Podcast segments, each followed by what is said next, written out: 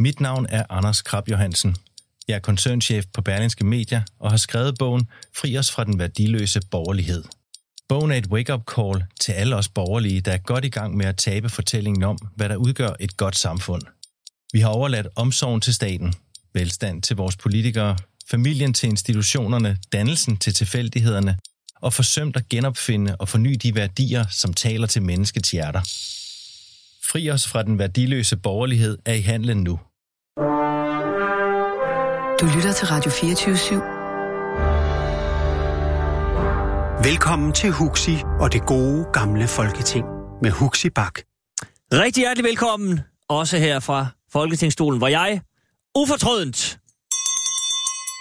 vil erklære mødet for åbent. Det er sidste gang, vi sender her på Radio 24 men øh, der er hverken violiner eller grædekoner herinde, for der er nok at se til i dansk politik.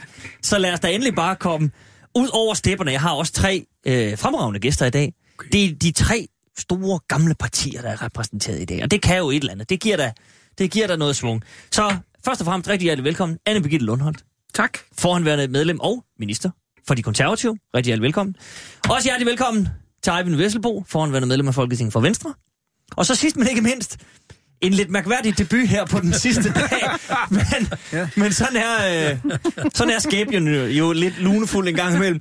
Rigtig hjertelig velkommen til Mogens Lykketoft. Tak for det. Foranværende medlem skulle nogen være i tvivl af øh, Socialdemokratiet i, i, i, øh, i Folketinget. Og vel stadigvæk medlem af partiet. Nu fik jo, jeg formuleret mig lidt. Jo da. og Mogens, det er jo en stor glæde. Det er jo en stor glæde, fordi det er sjældent, at jeg har øh, formandskolleger i studiet. ja. Så det, er, det, det synes jeg er, er herligt. Så hvis du har gode råd her til, på, på falderæbet. Så skal du endelig bare øh, byde ind, hvis der er noget, der sejler på den her side. Fortælle, hvordan det er at være foranværende formand. Ja. Hvordan, hvordan føles det? Kan du, kan du... Ja, det bliver bare ikke så Jamen, er, der, er der noget, jeg skal tænke over, Mogens, når jeg forlader det her? Er der, er der en tomhed, jeg kan fylde ud med et eller andet, eller hvordan? Jamen, jeg synes sagt, at man kan fylde en tomhed ud.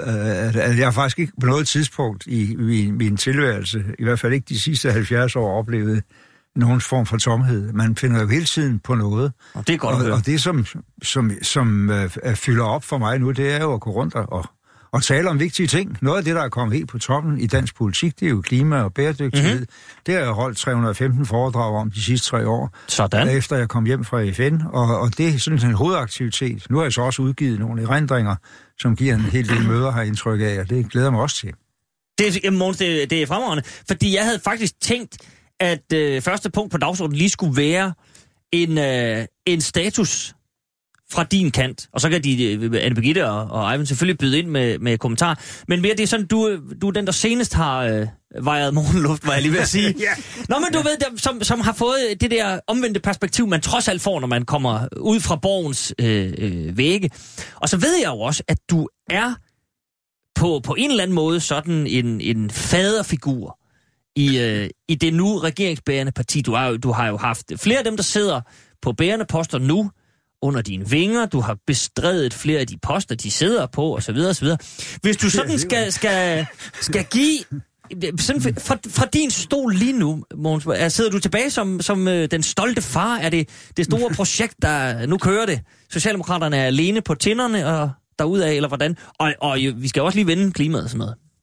Jamen, jeg er meget glad mand i den forstand, at uh, det har du fuldstændig ret i. Uh, de, de tre måske mest fremtrædende medlemmer af den her regering er nogen, jeg altid har set uh, en, en strålende fremtid i. Altså, jeg, jeg mente jo for allerede for, for 17 år siden, at Mette Frederiksen burde egentlig være formand. Mm. Det synes hun selv, hun var for ung til. Det var hun måske også, men det havde nu efter min mening alligevel været bedre, end det, der skete i mellemtiden. Uh, og uh, uh, da jeg var formand en kort periode for Sørens tid, der havde jeg faktisk Nikolaj Vammen som finansordfører og Jeppe Kofod som udenrigsordfører. Øh, så, så det synes jeg jo egentlig var, var forholdsvis fremsynet, at de kunne ende på de der poster. Uh, Eller også har de så, bare gjort, som du sagde, Måns. Det kan vi også være.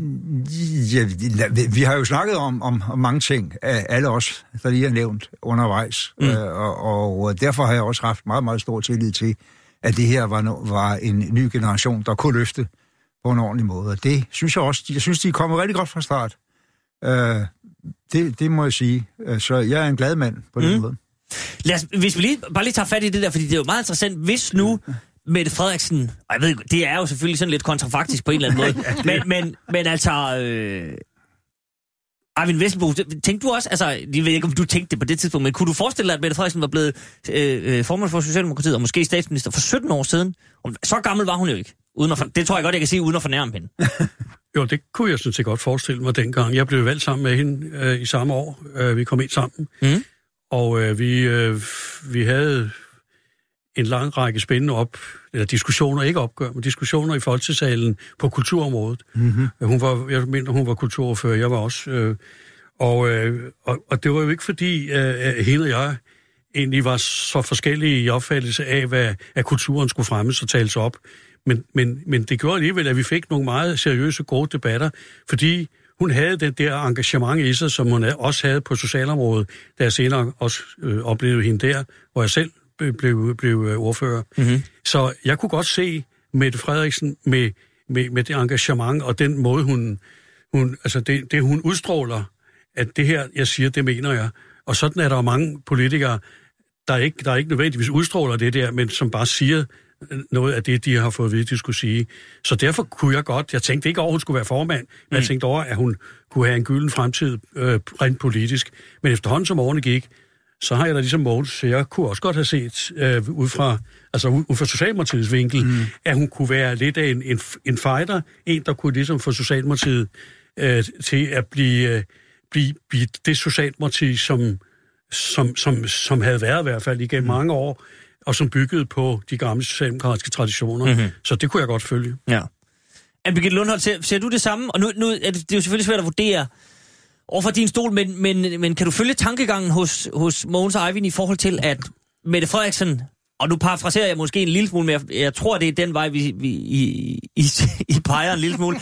Nå, men at, at der var lidt mere ægte socialdemokrat over Mette Frederiksen, og hun kunne have fortsat den der sådan røde fanelinje mere end, end Altså, jeg har- nødvendighedens socialdemokrati. Jeg har aldrig været i tvivl om, og der vil jeg gerne give jer ret i, at Mette Frederiksen altid for mig har stået som en ægte socialdemokraten, da ude på den røde fløj, hvor jeg siger, jamen det er da helt ærligt at stå der, men det er nok også der, jeg er mere og mere uenig med Socialdemokraterne, når man står der, og jeg synes, at øh, på det tidspunkt, øh, så gjorde hun det da godt derfra, men jeg så hende ikke helt som den bredt fagnende politiker, hun trods alt er blevet lidt mere i dag, selvom hun stadig er rød.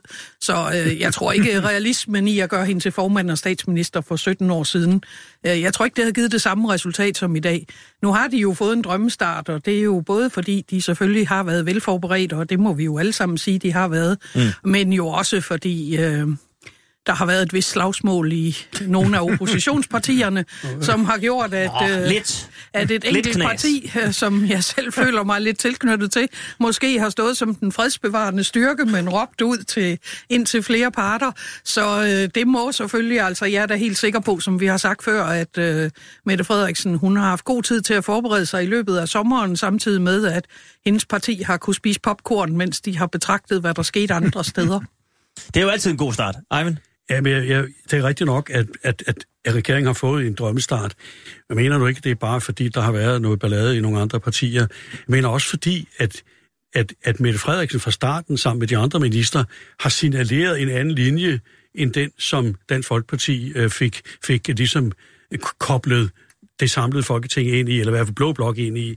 Og det tror jeg, øh, har folk har tænkt endelig, som Lars Lykke skrev, øh, befrielsen. Øh, Ja, Ja, det var befrielsens men, øjeblik men, men det er jo det, jeg side. tror, mange af os også kan føle, at øh, nu håber vi altså, at vi skal en anden vej, end, end, end den der indelukkede, forsnævrede tankegang, der har været igennem en årrække. Mhm. Derfor Ja. tror jeg, det er, man har fået en drømmestart. ja okay. Måns Lygter?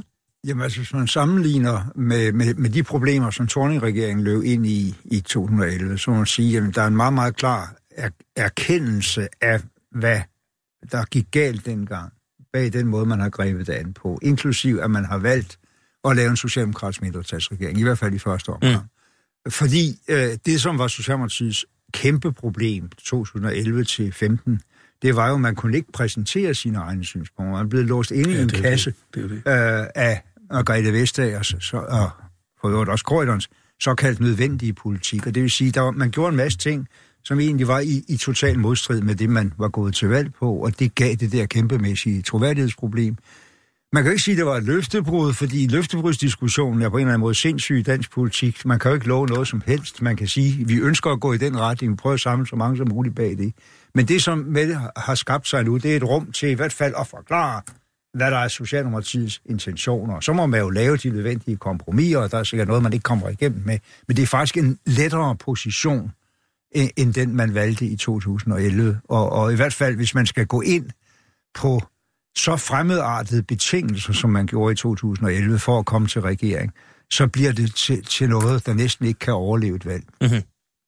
Anne Birgitte? Ja, og det, men det er jo lige præcis det, der er sket for flere andre regeringer. Hvis du er en ja, mindretalsregering ja, ja. med flere partier, så tror jeg, at Lars Lykke kan skrive under på det samme, som du lige beskriver ja, helt rigtigt. Ja, ja. Nemlig, at øh, det er at tage hensyn også til for eksempel et øh, liberal alliance i regering og støtte sig op af et andet parti udenfor, så kan du ikke selv komme til at fremsætte et eller andet form for, øh, for kompromisforslag på det. Så øh, det er jo helt rigtigt, og det er jo det danske problem, hvis man gør det, og der er det da nemmest, hvis man kan komme afsted med en enkelt partis regering. Det er fuldstændig rigtigt. Men der er jo selvfølgelig også noget andet, der er lettet. Der, der, er, en, der er en tog, der er lettet. Eivind var lidt inde på det. Altså det der med, at vi har haft en så lang overrække, hvor Dansk Folkeparti ikke bare har bestemt meget af politikken, men også tonen og hvad det, det var, vi interesserede os for uh, i, i, i kernen af dansk politik. At det valg, der bragte Mette Frederiksen til regering med et hørt, ikke særlig imponerende socialdemokratisk valgresultat, men med, med en venstrefløj, der blev styrket, og et radikalt parti, der blev styrket. Det valg var enestående i den øjeblikkelige europæiske situation, i den forstand, at vi sendte 30 populister ud af Folketinget på én gang fra Liberal Alliance og fra Dansk Folkeparti. De to mest øh, højt råbende populistiske partier øh, fik et kæmpe nederlag. De gamle partier, og det var jo sådan set øh, os alle sammen. Der var en hel del stemmer, der gik udenom Socialdemokratiet til SF og Radikale, men okay, det var de gamle partiers valg. Øh, og på den måde får dansk politik måske en mere genkendelig farve efter dette.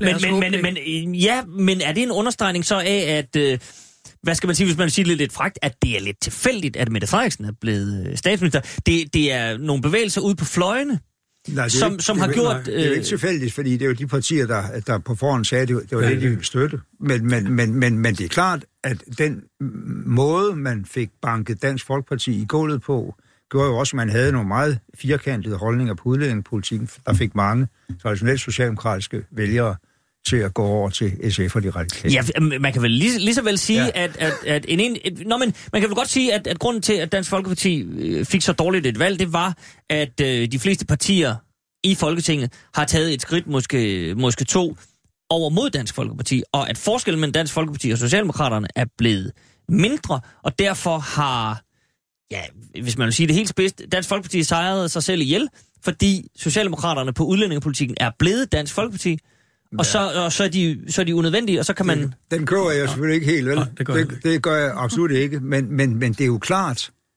at de andre partier har i så meget højere grad taget højde for de reelle udfordringer, der har været, at mange mennesker har sagt, nu gider vi altså ikke gå længere. Nu gider vi ikke høre mere på det. Den under, ondskabsfulde retorik, som også har været Dansk Folkepartis mm. øh, måde at drive den her politik på.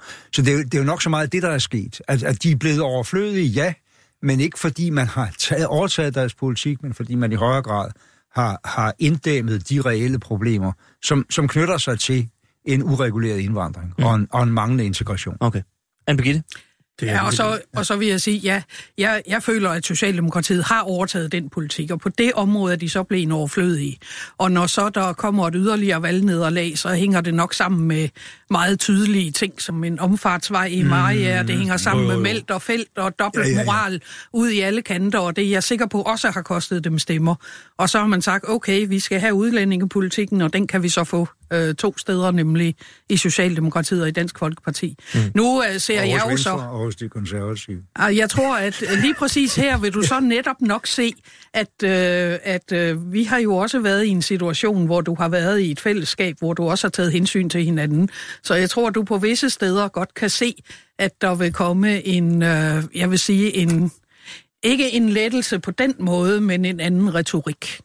Fra, øh, fra Venstre og Konservativ. Det er jeg helt sikker på, der kommer. Mm. Og det er jeg glad for, der kommer. Der er der jo Øh, allerede kommet. ja, præcis. Også. Ja. Præcis. Ja. Men så bliver det jo til gengæld interessant at se eksperimentet, når vi nu kommer lidt længere frem, at øh, jeg vil sige, at enhedslisten opfører sig som sådan et pænt parti, men det er jo et yderparti, og det er et ekstremistisk parti, der rummer nogle kræfter, som jeg bestemt øh, helst ikke vil have for alt for stor indflydelse i Danmark, hvis man skal se det fra mine sko. Og øh, hvordan det så bliver tumlet på plads, når vi kommer lidt længere hen i valgperioden. Jamen lad os, Øh, lad os, det øh, bliver jo interessant. lad os, lad os vende tilbage til det, men Eivind skal lige have ordet først. Ja, men der er både brug for en ny retorik på, øh, på flere områder øh, i dansk politik, men der er også brug for en anden politik, som ikke bliver øh, sådan noget, noget, noget populistisk symbolpolitik, hvor man ikke får løst problemerne, men hvor man bilder folk, befolkningen mm. ind, at det, man laver, det har en effekt. Ja, det har kun meget af det, der er lavet, det har haft den effekt, at man har marginaliseret store grupper af den danske befolkning fra den øvrige del af befolkningen. Og det, det giver nogle problemer, og derfor så køber jeg ikke den der med, at nu, øh, nu havde alle partierne, de, de, var, de, de sagde lidt det samme som, som Dansk Folkeparti på udlændingområdet, og at det var derfor, at øh, det her valg gik, som det gjorde. Nej, jeg tror, og det har jeg i hvert fald oplevet hver gang, jeg har været ude forskellige steder, mange dele af befolkningen, også i Venstre, havde fået nok. Mm. Havde fået nok af den retorik, havde fået nok af den symbolpolitik med, med håndtryk og alle de der ting, som jo slet ikke ligger i det, det DNA, som er i mange af partierne. Og derfor stemte folk anderledes. Ja. Og så giver jeg Mogens ret i, at i 2011, der sad jeg jo selv midt i det, at øh, der var det jo en, en helt bevidst spin-procedure at få sagt, at den nye regering lavede løftebrud. Og det fik man jo op, det lykkedes jo få den op at køre. Men det der, det, det, der skete, var jo ikke nødvendigvis løftebrud, for man, som du siger, man kan jo ikke, man, man kan jo ikke bestemme, hvad der skal ske bagefter, når man ikke kender flertallet.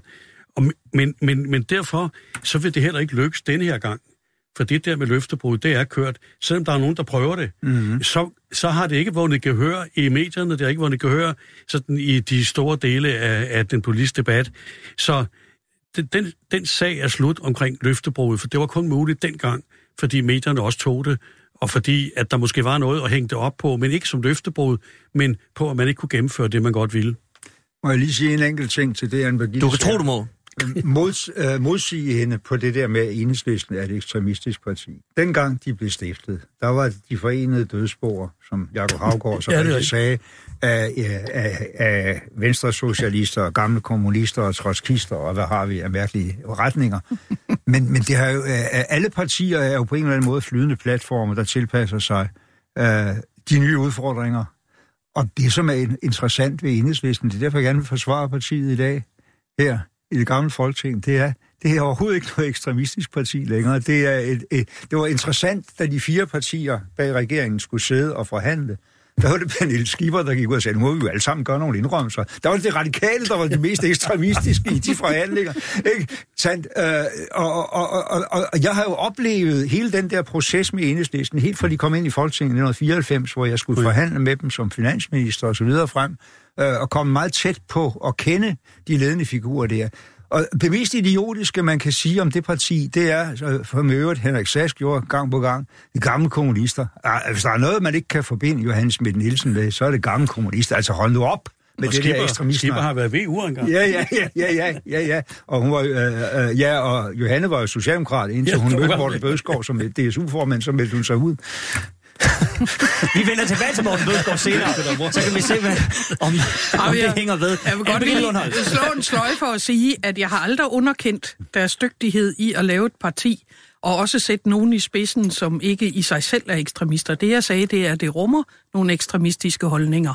Og når jeg siger ekstremistiske holdninger, så er det jo virkelig socialistiske holdninger, jeg til enhver tid vil bekæmpe overhovedet får nogen indflydelse i det her samfund, fordi jeg mener, det vil være ødelæggende, hvis vi tager den yderste del. Jeg taler ikke om den aftale, man klogeligt har indgået med regeringen i det der aftalepapir eller samtalepapir, men jeg taler om, hvad der vidderligt rummes i deres politik, som jeg ville være meget nervøs for, bliver sat ind som pris for at holde regeringen i live, når vi når lidt længere hen i øh, valgperioden. Mm-hmm. Du skal ikke være så bange, Anne Birgitte.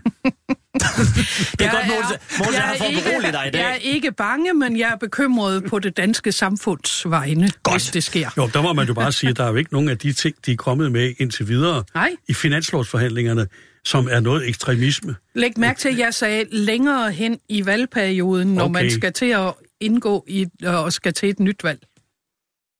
Ja, Jeg var lige ved at sige, at vi holder øje med dem, men altså... det gør vi. Det gør, Det gør vi, vi ja, ja. Ja, På, det gør på afstand. Men altså, hver for sig holder vi øje. Nej, se, så, så kunne jeg tænke mig lige, at, øh, fordi Mogens, du også øh, selv var inde på det. Øhm, regeringen har jo været meget ambitiøs, særligt efter valget.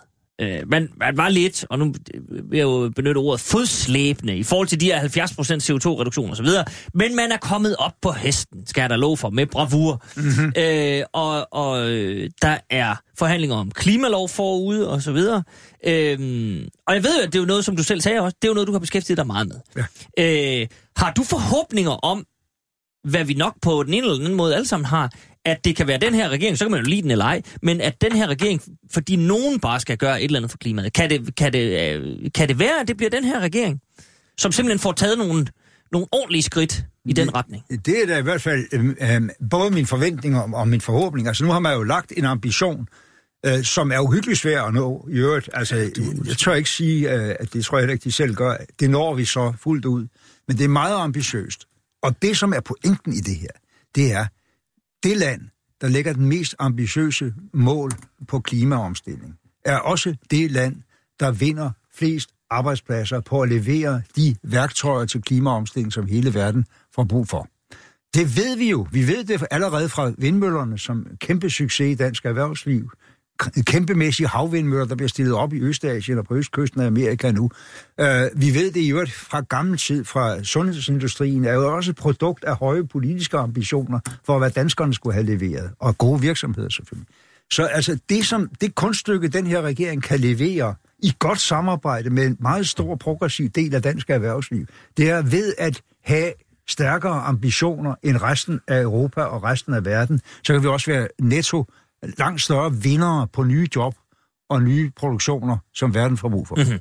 Men Mogens Økkestof, når du siger det, så, så er det jo ikke øh, en åbenbaring. Det er jo ikke øh, Nej, det nyt. Det, det har vi jo vidst længe. Hvorfor er det, at man først nu er kommet til den øh, opfattelse i Socialdemokratiet? Man, øh, det vidste man jo også godt i 2011 ja. til 15. Nu skal at, man, at, ja, men altså, jeg, jeg mener af, af, af mange grunde, som jeg også skildrer i min erindringsbog, som udlægger lidt en, enåret måske, men, men der var mange ting, man ikke fik gjort rigtigt fra 2011 til 2015. Det er i virkeligheden også en del af, af, af den sørgelige fortælling om det, at Socialdemokrater og Radikale snakkede mere om arbejdsudbud end om klima og miljø, selvom der, øh, de to partier jo faktisk har en, en, en blændende forhistorie. Tænk på Svend Auken og øh, hvad der skete i 90'erne og så videre. På det, der var Danmark foregangsland. Mm-hmm. Så gik det tilbage, og Anders Fogh Rasmussen ødelagde Svend Aukens ministerium og skar ned og så videre. Men, men, men det er ikke helt nyt, og det er ikke noget, der kom efter valget, at man er hoppet på den vogn igen med fuld styrke. Jeg var selv med til at forberede, at vi faktisk lagde en meget ambitiøst øh, klima- øh, og miljøudspil frem i Socialdemokratiet for et års tid siden. jo, men det er et års tid siden. Det er jo, det er jo, Ja, ja. Det er jo så noget. Men, men, men 2011... Ja, Når man, ja. men men øh, jeg rækker hænderne op øh, og, og siger, jamen det er rigtigt. De forsømte den, øh, Okay. den side af sagen. De undervurderede det øh, under Thorning-regeringen, og det er egentlig mærkeligt, at, at øh, det var ikke bare Socialdemokraterne, det var også de radikale, som ellers både før og siden Mhm. mm-hmm. har fremstillet sig selv som et meget grønt parti. Ja. Men så, så lad mig spørge på den her måde, og det gælder selvfølgelig ikke kun Socialdemokraterne. Det gælder sådan set over en bred kamp, alle de 179 derinde, at, at nu nævnte Mogens før øh, populismen som et spøgelse. Øh, men man kan vel også godt se sådan på det, at ingen af partierne blev grønne, før der var en befolkning, som sagde, nu går den ikke længere. Nu står vi på gader og stræder, og vi vil have en... en øh, der blev øh, fremlagt den her klimalov af uafhængige organisationer med, med vælgerunderskrifter og det ene og det andet. Så, så den der iboende populisme, der jo er i politik, at det også er langt hen ad vejen den, der dikterer, hvornår politikerne er klar til at tage de store skridt på det grønne, det er, når folk siger, okay, så er det altså den vej, vinden blæser. Anne Birgitte. Jamen, du, du har da ret i. Jeg, jeg tror nu nok, at der var en del partier, som også havde øh, dagsordenen før valget, men du har da ret i, at en dagsorden, der kommer os op, også med en folkelig opba- opbakning og en folkelig øh, protest, som har været der, får selvfølgelig den del af det politiske spekter til at, at rette øjnene den vej. Der har været andre valg, hvor hvis du havde sat alt ind på udelukkende og køre det her, så havde du simpelthen blevet smidt ud af Folketinget, fordi det var andre mm. emner, der var oppe også i det store folkehav. Så det har du jo ret i. Det du, det du så står overfor, det er jo, at alle i og for sig er enige, og alle, næsten alle har sagt ja til de 70 procent. Næsten alle ved også, at det formentlig bliver ekstremt svært. Og det er faktisk lige her, jeg kommer ind på den balance, som jeg talte om før med enhedslistens indgangsvinkel til at nå målene og de andre. Og jeg håber jo inderligt, at man her ser på en bred løsning, hvor vi lige præcis kigger også på, at det her skal også være noget, der har udgangspunkt i det erhvervssamarbejde, som regeringen jo også har rost, og Mette Frederiksen har stået på DI's årsmøde osv. Men øh, det er helt klart, at du er nødt til at gå ind og finde løsninger, som også gavner beskæftigelsen, og som også gavner øh, den danske økonomi, samtidig med, at vi kan eksportere noget til udlandet. Det gør man ikke med enhedslistens politik på det område her. Og det er her, at vi virkelig ser the breaking point på, om Mette Frederiksen hun vil være i stand til at forhandle noget hjem, hvor øh, hun, hun satser på den store bredde, der er også inde på de gamle partiers mm-hmm. øh, bane. Ja, Eivind? Ja, det tror jeg vil lykkes. Øh, for jeg mener, at det er vigtigt, at man har nogle, nogle ambitioner, og det kan godt være, at de ambitioner måske skyder lidt over målet, at man ikke, at man nok inde i hovedet er klar over, at det kan godt være, at det bliver svært det her, men det er vigtigt at have nogle ambitioner, og når du spørger om, om, om det, som regeringen gør nu, øh, om, øh, om, om, om det kan, kan gå ind og blive positivt, øh, og om der sker noget, så tror jeg helt sikkert, at det kan ikke, det, det kan ikke undgå at blive mere positivt end det, der har været tidligere. Fordi den, det, den tidligere regering, og også den forrige regering, og den forrige regering igen, øh, fik jo ikke rigtig gjort noget andet, man fik snakket om det, og så, så kunne man lave nye rapporter og, og så videre. Jeg var jo, da jeg blev valgt for mange år siden, øh, startede jeg med at være, være ordfører på, på miljø og klima, eller på, på e-, energi, og, og var formand for Miljøudvalget, formand for Klima- og Energiudvalget. Og jeg havde mine kampe, må jeg sige, i Venstre for at få den her dagsorden øh, frem. Jeg havde mange diskussioner, blandt andet med Anders Fogh, øh, på klimaområdet, fordi at jeg kunne jo se, at øh, man havde diskussioner omkring, omkring landbruget og, og gylden og så videre, hvor jeg mente, at man kunne jo bruge noget af det der gylde til noget biogas. Så du mente nok, at der var en fugl, eller en fisk, eller en frø, der måske... Ja, ja det, det tror jeg, jeg mente. Ja, det tror jeg, jeg mente. Det var ikke mig, der lavede okay. den tale. Nej, jeg godt. Øh, men, øh, men, øh, men, men det var meget, meget svært, fordi øh, der var mange skeptikere mm. i Venstres gruppe øh, på klimaområdet, blandt andet også fordi mange synes, Lomborg han var, han var gudsgave til, øh, til menneskeheden. Og det synes jeg ikke, han var. Øh, og jeg har, jeg har analyseret alle de der rapporter, der blev lavet i det der institut. Nu er, man, nu er jeg ordfører på området, så jeg havde lidt et problem, fordi jeg skulle både være uenig og enig øh, med det, der foregik. Øh, Nå, men, øh, men, men det kom der jo ikke meget ud af, andet end et eller andet populistisk mm, noget. Mm. Så øh, jeg tror, og det Anne Birgitte siger, at, at, at, at bruge, bruge erhvervslivet og bruge virksomhederne, Jamen, det er der ingen tvivl om. Det er man jo nødt til. Jamen, så skal du også lukke enhedslistens tanker ud. Ja, det, det, det ved jeg ikke. Men, altså. men må jeg så lige spørge i, i forhold til det, Måns? Øh, hvis, hvis, når Mette Frederiksen, som hun gør nu, sidder med øh, regeringsmagten og en række støttepartier, og forløber jo et forståelsespapir.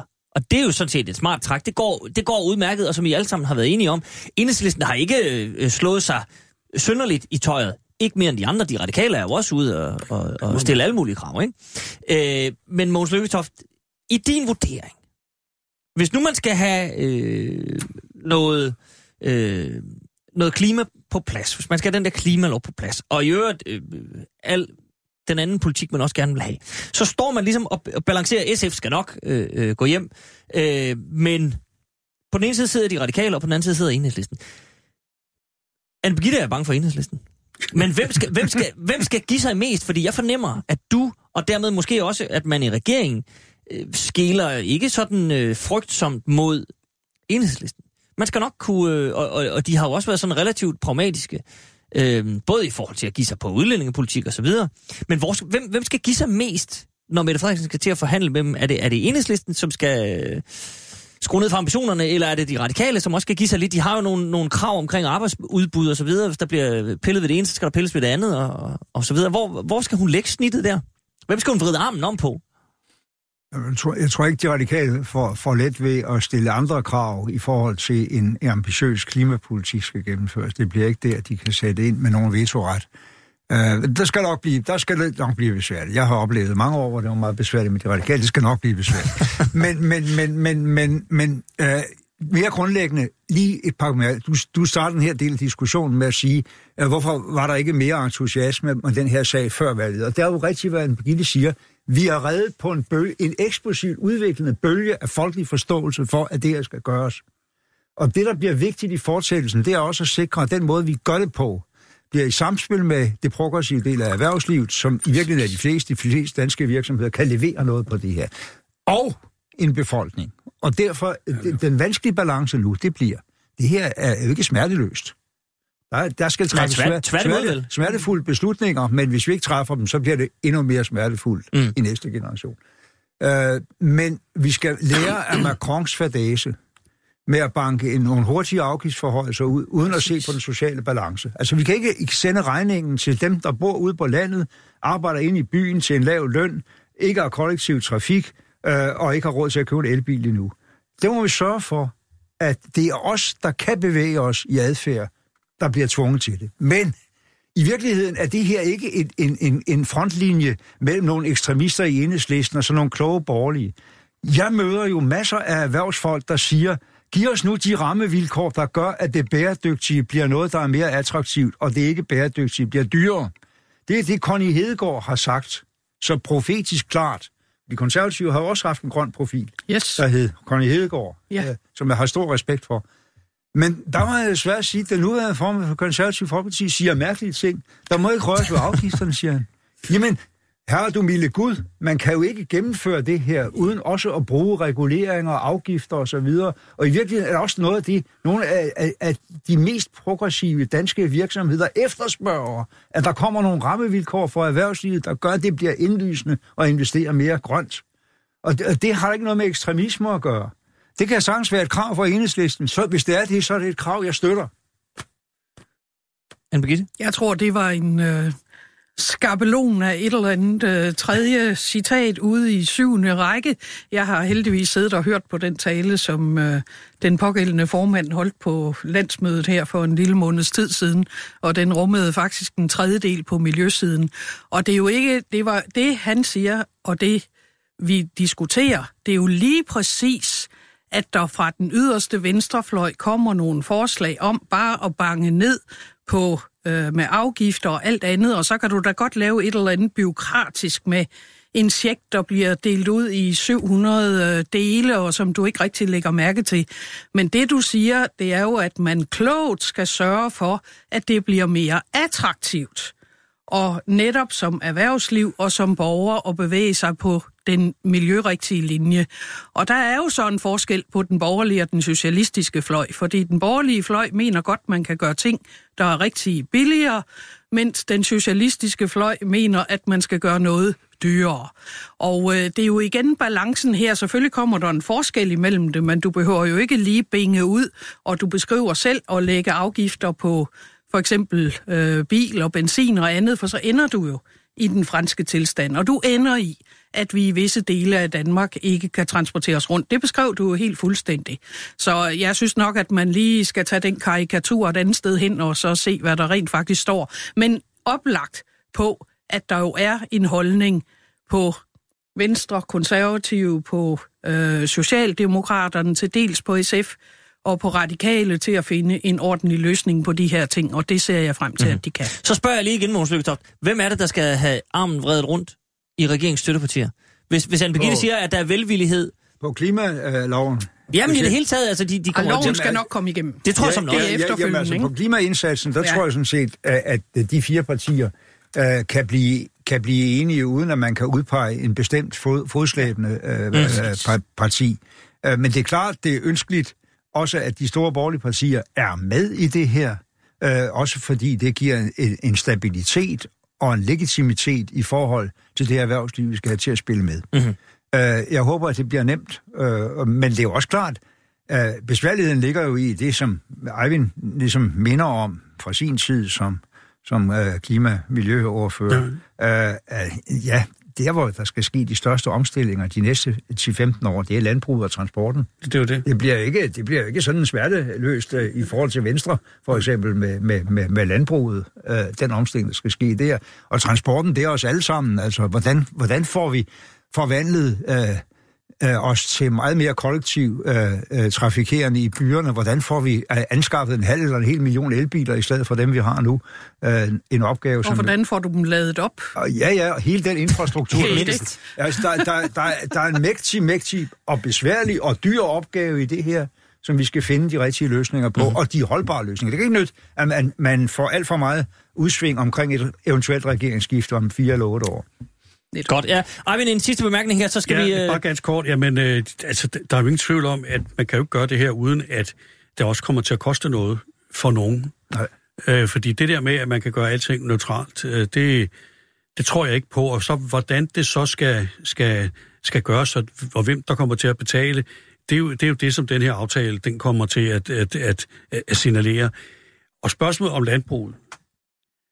Jeg mener godt, at man kan løse problemerne om landbi, landbrugets klima- og miljøproblemer, øh, uden, uden at det giver, eller bør give de store problemer.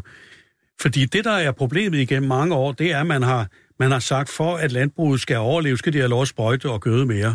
De skal have lov at, at udvide, og så videre, og så videre. Det, der er det, de store landbrug, det, det synes de, det er helt godt.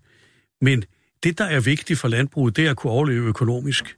Og kunne man lave nogle økonomiske rammer, og det var man plæderer for, nogle økonomiske rammer, som kan give landbrugeren en ordentlig økonomi, som ikke er baseret på en eller anden symbol om, at man kan sprøjte og gøde sig ud af problemet, så, så tror jeg, at landbruget er meget, meget villig til at være miljøvogter. For mange af dem, de gør det faktisk. Mm. Øh, og de, når jeg har været ude til landbrug, så er jeg imponeret over, hvor, hvor meget styr på dem, al deres teknik og så videre, hvad, hvad, de må, hvad de må give dyrene at spise, og hvor meget der må komme ud den anden ende og så videre. Så der er ingen tvivl om Ja, det. circle of life. Okay, det Nærmere største, kommer vi det ikke. det største problem for landmændene, at den økonomi, som er gået ned ad bakke i de sidste 15-20 år, Mhm. mm-hmm. fordi man ikke har givet landmændene nogle ordentlige rammevilkår. Og det kunne være med til at løse klimaproblemerne i landbruget. Mhm. Mm-hmm. Godt. Det, og der er jeg enig. Og du er enig? Ja, Dejligt. så er jeg. Godt, jeg ved hvad, vi sætter et forløbigt punktum. Vi kan, vi kan vende tilbage til det her senere. Vi skal jo øh, tale lidt om, om li- liberalismen er stendød i Danmark, eller om den muligvis kan få en opblomstring i, i, med en ny jakke på lidt senere i programmet. Men, men forløbigt vil jeg lige sætte et, øh, et lille punktum her, fordi nu, nu, nu har vi brugt lidt tid på at... Øh, ja, langt hen i hvert fald meget over hos Mogens, ikke? Og at rose den nuværende regering. Og det forstår man jo øh, godt, især over fra Mogens stol. Men øh, jeg vil bare lige øh, så tage en, en, en lille ting, som, som har bekymret mig. Og det har ikke noget med øh, farven af regeringen at gøre på nogen som helst måde. Det er blot et, et spørgsmål om sådan helt almindelig retssikkerhed. Okay. Vi har diskuteret det en lille smule øh, de seneste par uger her i det gode gamle. Øhm, det handler om fremmedkrigere som øh, regeringen forståeligt nok er bekymret for, fordi det tror jeg, vi alle sammen er, og dem, der ikke er, bør være det. Øhm, men sagen er, at man så stiller et øh, lovforslag, Mathias Tesfaye, udlændinge og integrationsminister i spidsen, siger, at vi skal simpelthen have hastevedtaget noget lovgivning her, sådan at jeg administrativt kan fratage fremmedkrigere deres statsborgerskab, så frem de har dobbelt statsborgerskab. Hvis man blot er øh, dansk statsborgerskab, så hænger vi på dem. Øhm, men der har været bekymrede røster, inklusiv øh, denne formand, i forhold til, hvad det sådan betyder for, øh, for retssikkerheden.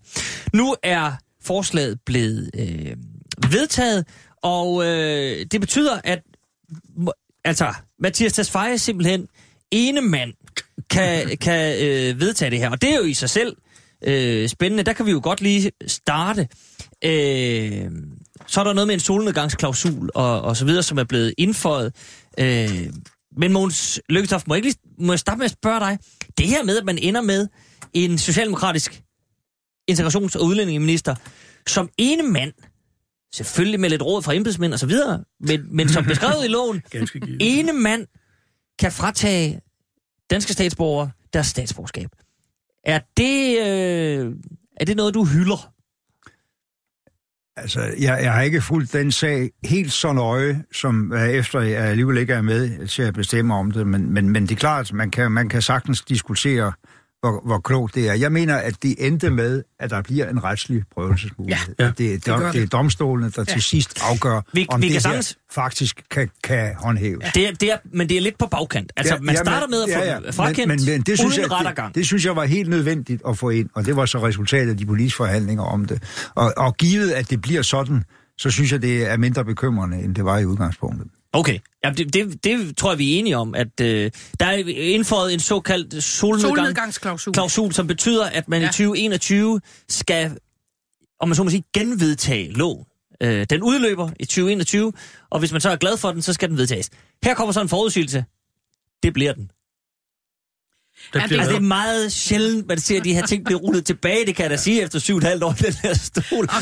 At hvis der bliver strammet noget, det er meget lang tid siden, vi har siddet og sagt, sikkert de har slappet på en lov. Det, altså, det vil jeg så bare sige, Anne Birgitte. Men, men, men helt som udgangspunkt, vi, bare lige for at spole en lille smule tilbage. Vi starter med en minister, som ikke vil have den her solnedgangsklausul med. Han synes ikke, det er en god idé. Så kommer han ud til høring, og så kan han godt mærke, at det er der nogen, der vil, og så får vi den ind. Altså, er det ikke, er det ikke en lille smule bekymrende?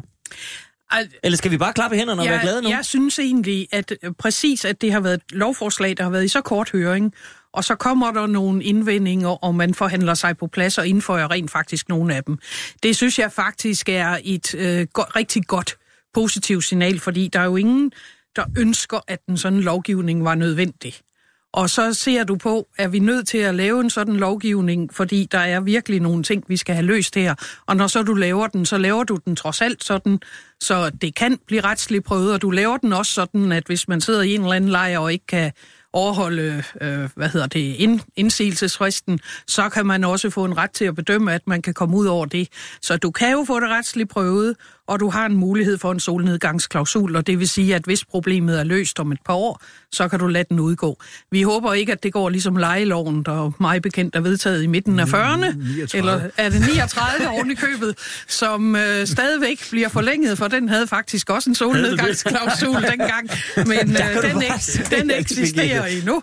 Det var, bare, det var bare for at komme et. Nej, jeg tror rent faktisk, at det her, det her det er virkelig en lov, hvor alle sidder og siger, åh, oh, hvis vi da bare ikke havde haft behov for at lave sådan noget, men vi kan ikke se anden mulighed på nuværende men tidspunkt. Så, men det, så fører må jeg det lige spørge, Anne ja. det er vel en del af det at være politiker, at man Det er sidder, det da. så opstår der et problem, ja. Og siger, det var da skide irriterende, Ja. vi ikke skulle tage stilling til det, men det er Men jobbeskrivelsen. det gør man så. Jamen, det er jo også derfor, Altså, jeg siger, det er vel- så det er også finder der, hvor man... vi sidder og forklarer ja. det, og ikke altid forsvarer Ja. det. Altså, vi er jo nødt Ja. til at... at øh, øh, et hav, Ja. måske et flertal af de beslutninger, man skal træffe som politiker, ja. og især som regering, det er valget mellem to dårlige muligheder. Ja. Uh, Nødvendigheder, Det, ja, det er ikke men altid, der ikke er altid. En, en, Ja. en ideel.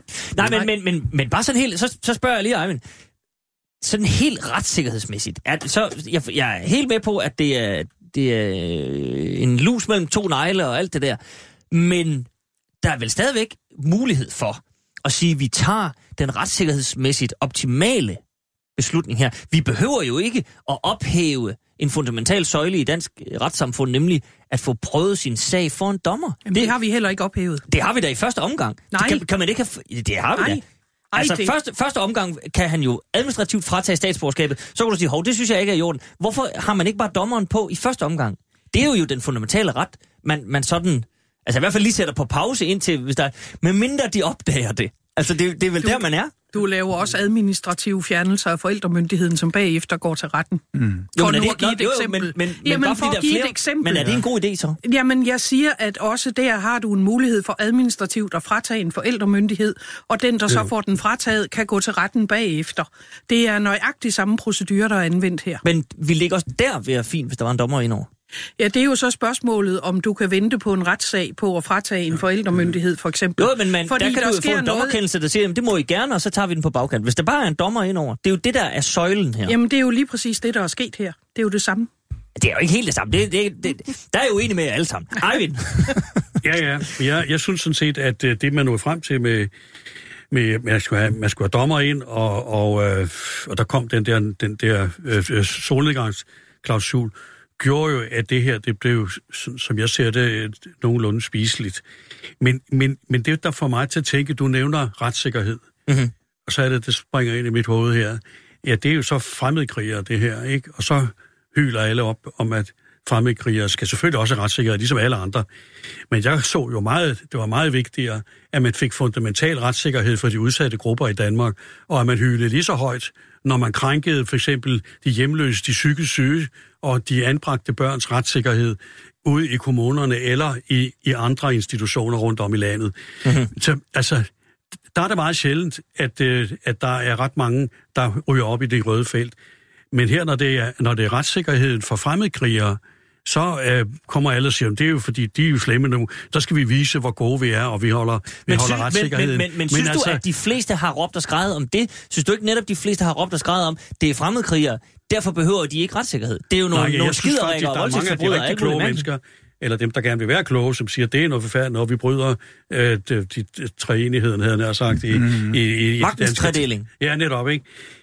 Altså, øh, Men det gør vi- men gør vi det, ikke også det? Ja, det? Ja, ja, men det her er jo lidt, jeg vil sige, det bliver lidt en gråzone, ikke? Fordi når der er domstole, og, og du spørger, hvorfor skal det gå så hurtigt? Jamen, der er jo lidt et tidsperspektiv i det her, fordi der er jo nogen, der er på vej ud af de her fangelejre, eller hvad Nå, det det er med på, men, men, men du Som- kan jo bare, som du man kan måske godt få, skal man kan jo få ikke? en hurtig dommerkendelse. Det er jo ikke, Jamen, altså, det behøver få, ikke at være...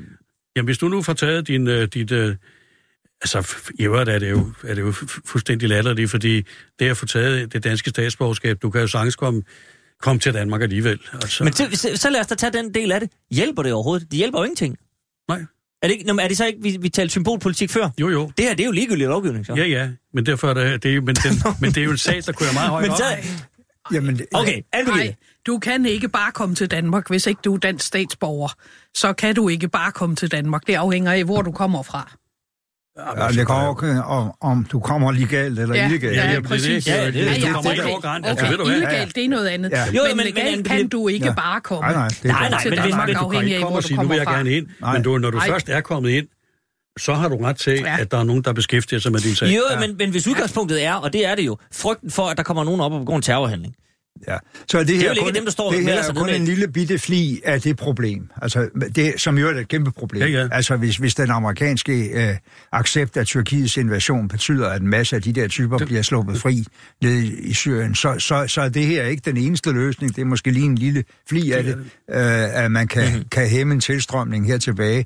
Men, men vi har jo alle sammen redselen for, at der kommer nogle af dem, der er klart. top uddannede terrorister nu og bliver spredt ud over verden. Og når den amerikanske præsident står og løfter armen over, at man har slået en enkelt mand ihjel der, så kan man sige, at det, det er ikke nogen som helst garanti imod, at, at, at hvis man lader de her folk løbe rundt, at de så siver ind Mm. og laver terror hos os. Nej, nej, jamen... øh, Og, og de har fået en ny leder allerede. Ja, ja, ja. ja, ja men det, det er jo desværre, at øh, meget af det terror, der sker, sker jo ikke på ordre fra en leder. Det er en inspiration. det er jo det. Det er jo individuelle, mm-hmm. vanvittige mennesker ofte, der laver. Godt. Så jeg vil godt lige øh, øh, tage et, et, så bare lige et skridt mere i den her sag. Fordi en ting er de her fremmedkrigere, som nu administrativt kan få frakendt deres statsborgerskab. Men der er en ting, og men det, det, det flugter måske en lille smule i forhold til det, du sagde med, øh, nu nævnte du anbragte børn. Ja. Der sidder jo desværre også nogle børn, blandt andet i Al-Hol-lejren i, i Syrien, som er et forfærdeligt sted. Øh, og der har regeringen så nu meddelt, at der er altså ikke noget at komme efter der. Dem vil man ikke have noget med at gøre. Øh, man er blevet øh, familier øh, i Danmark, som er i familie med de her børn, der sidder dernede, er blevet kontaktet af øh, Udenrigsministeriets borgerservice og har fået at vide, der er ikke noget at gøre.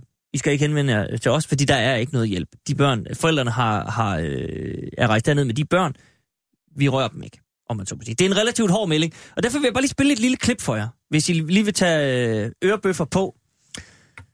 Øh, de skulle gerne hænge ned til venstre. Yes, sir. Alt er godt. Øh, hvad hedder det? Øh, et enkelt lille klip. øjeblik, Ja, ja, ja, men det skal nok gå. Jeg kan også så se, at Mogens Stien sidder også lidt spøjs på det højre øre. Den skal lige drejes en lille smule.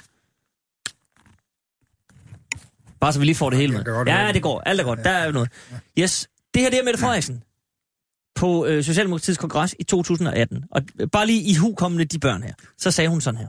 Man vælger ikke selv sine forældre. Men vi, vi vælger, om vi vil hjælpe de børn, der har brug for vores hjælp.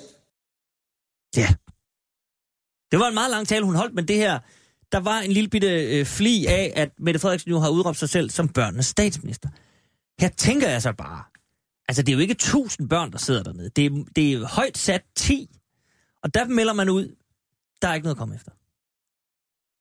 Anne Birgitte. Og man hjalp jo nogle af de forældreløse på et tidspunkt, eller nogle af dem, hvor man, øh, som havde behov for at komme til Danmark, men uden forældre. Og øh, hun siger, som hun siger her, vi, vi vælger selv, hvem vi hjælper. Og det er klart, at her har, forældrene, her har forældrene valgt for børnene. Og det er jo også igen, når du sidder og kigger på det, så kan du få et meget stort hjerte omkring et enkelt barn eller to, men det er, jo, det er jo deres forældre, der har ført dem til det land, og ønsket, at de skulle bo i det land. Det er rigtigt. Men, men, men hvis man nu... Og hvis du skulle gøre et eller andet, så skulle du jo faktisk øh, fratage dem forældremyndigheden. Men Det- det... er jo ikke dem alle sammen, der er udelukkende af danske statsborgere, så det Nej, vil nej, sikkert det- blive agent ugyldigt dernede. Men, men hør engang, altså hvis man frakender forældrenes statsborgerskab, så er børnene jo stadigvæk danske statsborger. Det er også, står i noterne til den her lovgivning. Børnene bliver ikke berørt af det her. Mm. Vil der ikke være noget ved at sige, at altså, vi kan ikke som dansk samfund have danske statsborgere, børn, siddende i de her lejre? Det er da, det er da helt bizarrt. hvis de kommer hjem, så kommer de jo også ind, hvis de er danske statsborgere. Jo, men de kan jo ikke selv komme hjem. Det er det, jeg mener. Bør man ikke sige, dem henter vi? Ejvind Vesterbo, det er jo, altså... Jo, jo, altså jeg har svært ved at forstå, at lige de der børn, at de bliver en del af den her strid, øh, og at de ikke, at man ikke vil gøre en indsats for at få de her børn hjem til Danmark. Fordi øh, at teknikaliteterne, det er så en anden ting om statsborgerskab og så videre. Men, men der går altså nogle børn rundt dernede, som ikke er en del af, altså som ikke jo ikke selv har besluttet, de vil Som være dernede. siger, de vil ikke, ikke selv dernede. har valgt deres forældre. Netop, de Det vil- selv.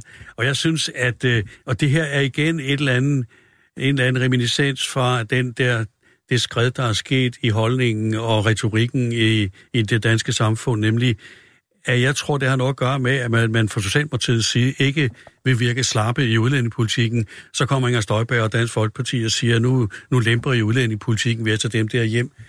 Og, og jeg mener, at det her har intet med det at gøre. Det har noget at gøre med, at øh, man gerne, som Mette gerne vil være børnenes minister, øh, at man sørger for, at de børn, som har en tilknytning til Danmark på en eller anden måde, også kommer hjem og får at de har måske en familie herhjemme, mm. eller de kan i hvert fald få en eller anden øh, øh, plejefamilie herhjemme. Så, øh, så jeg forstår simpelthen ikke, at det er at det skulle være et problem.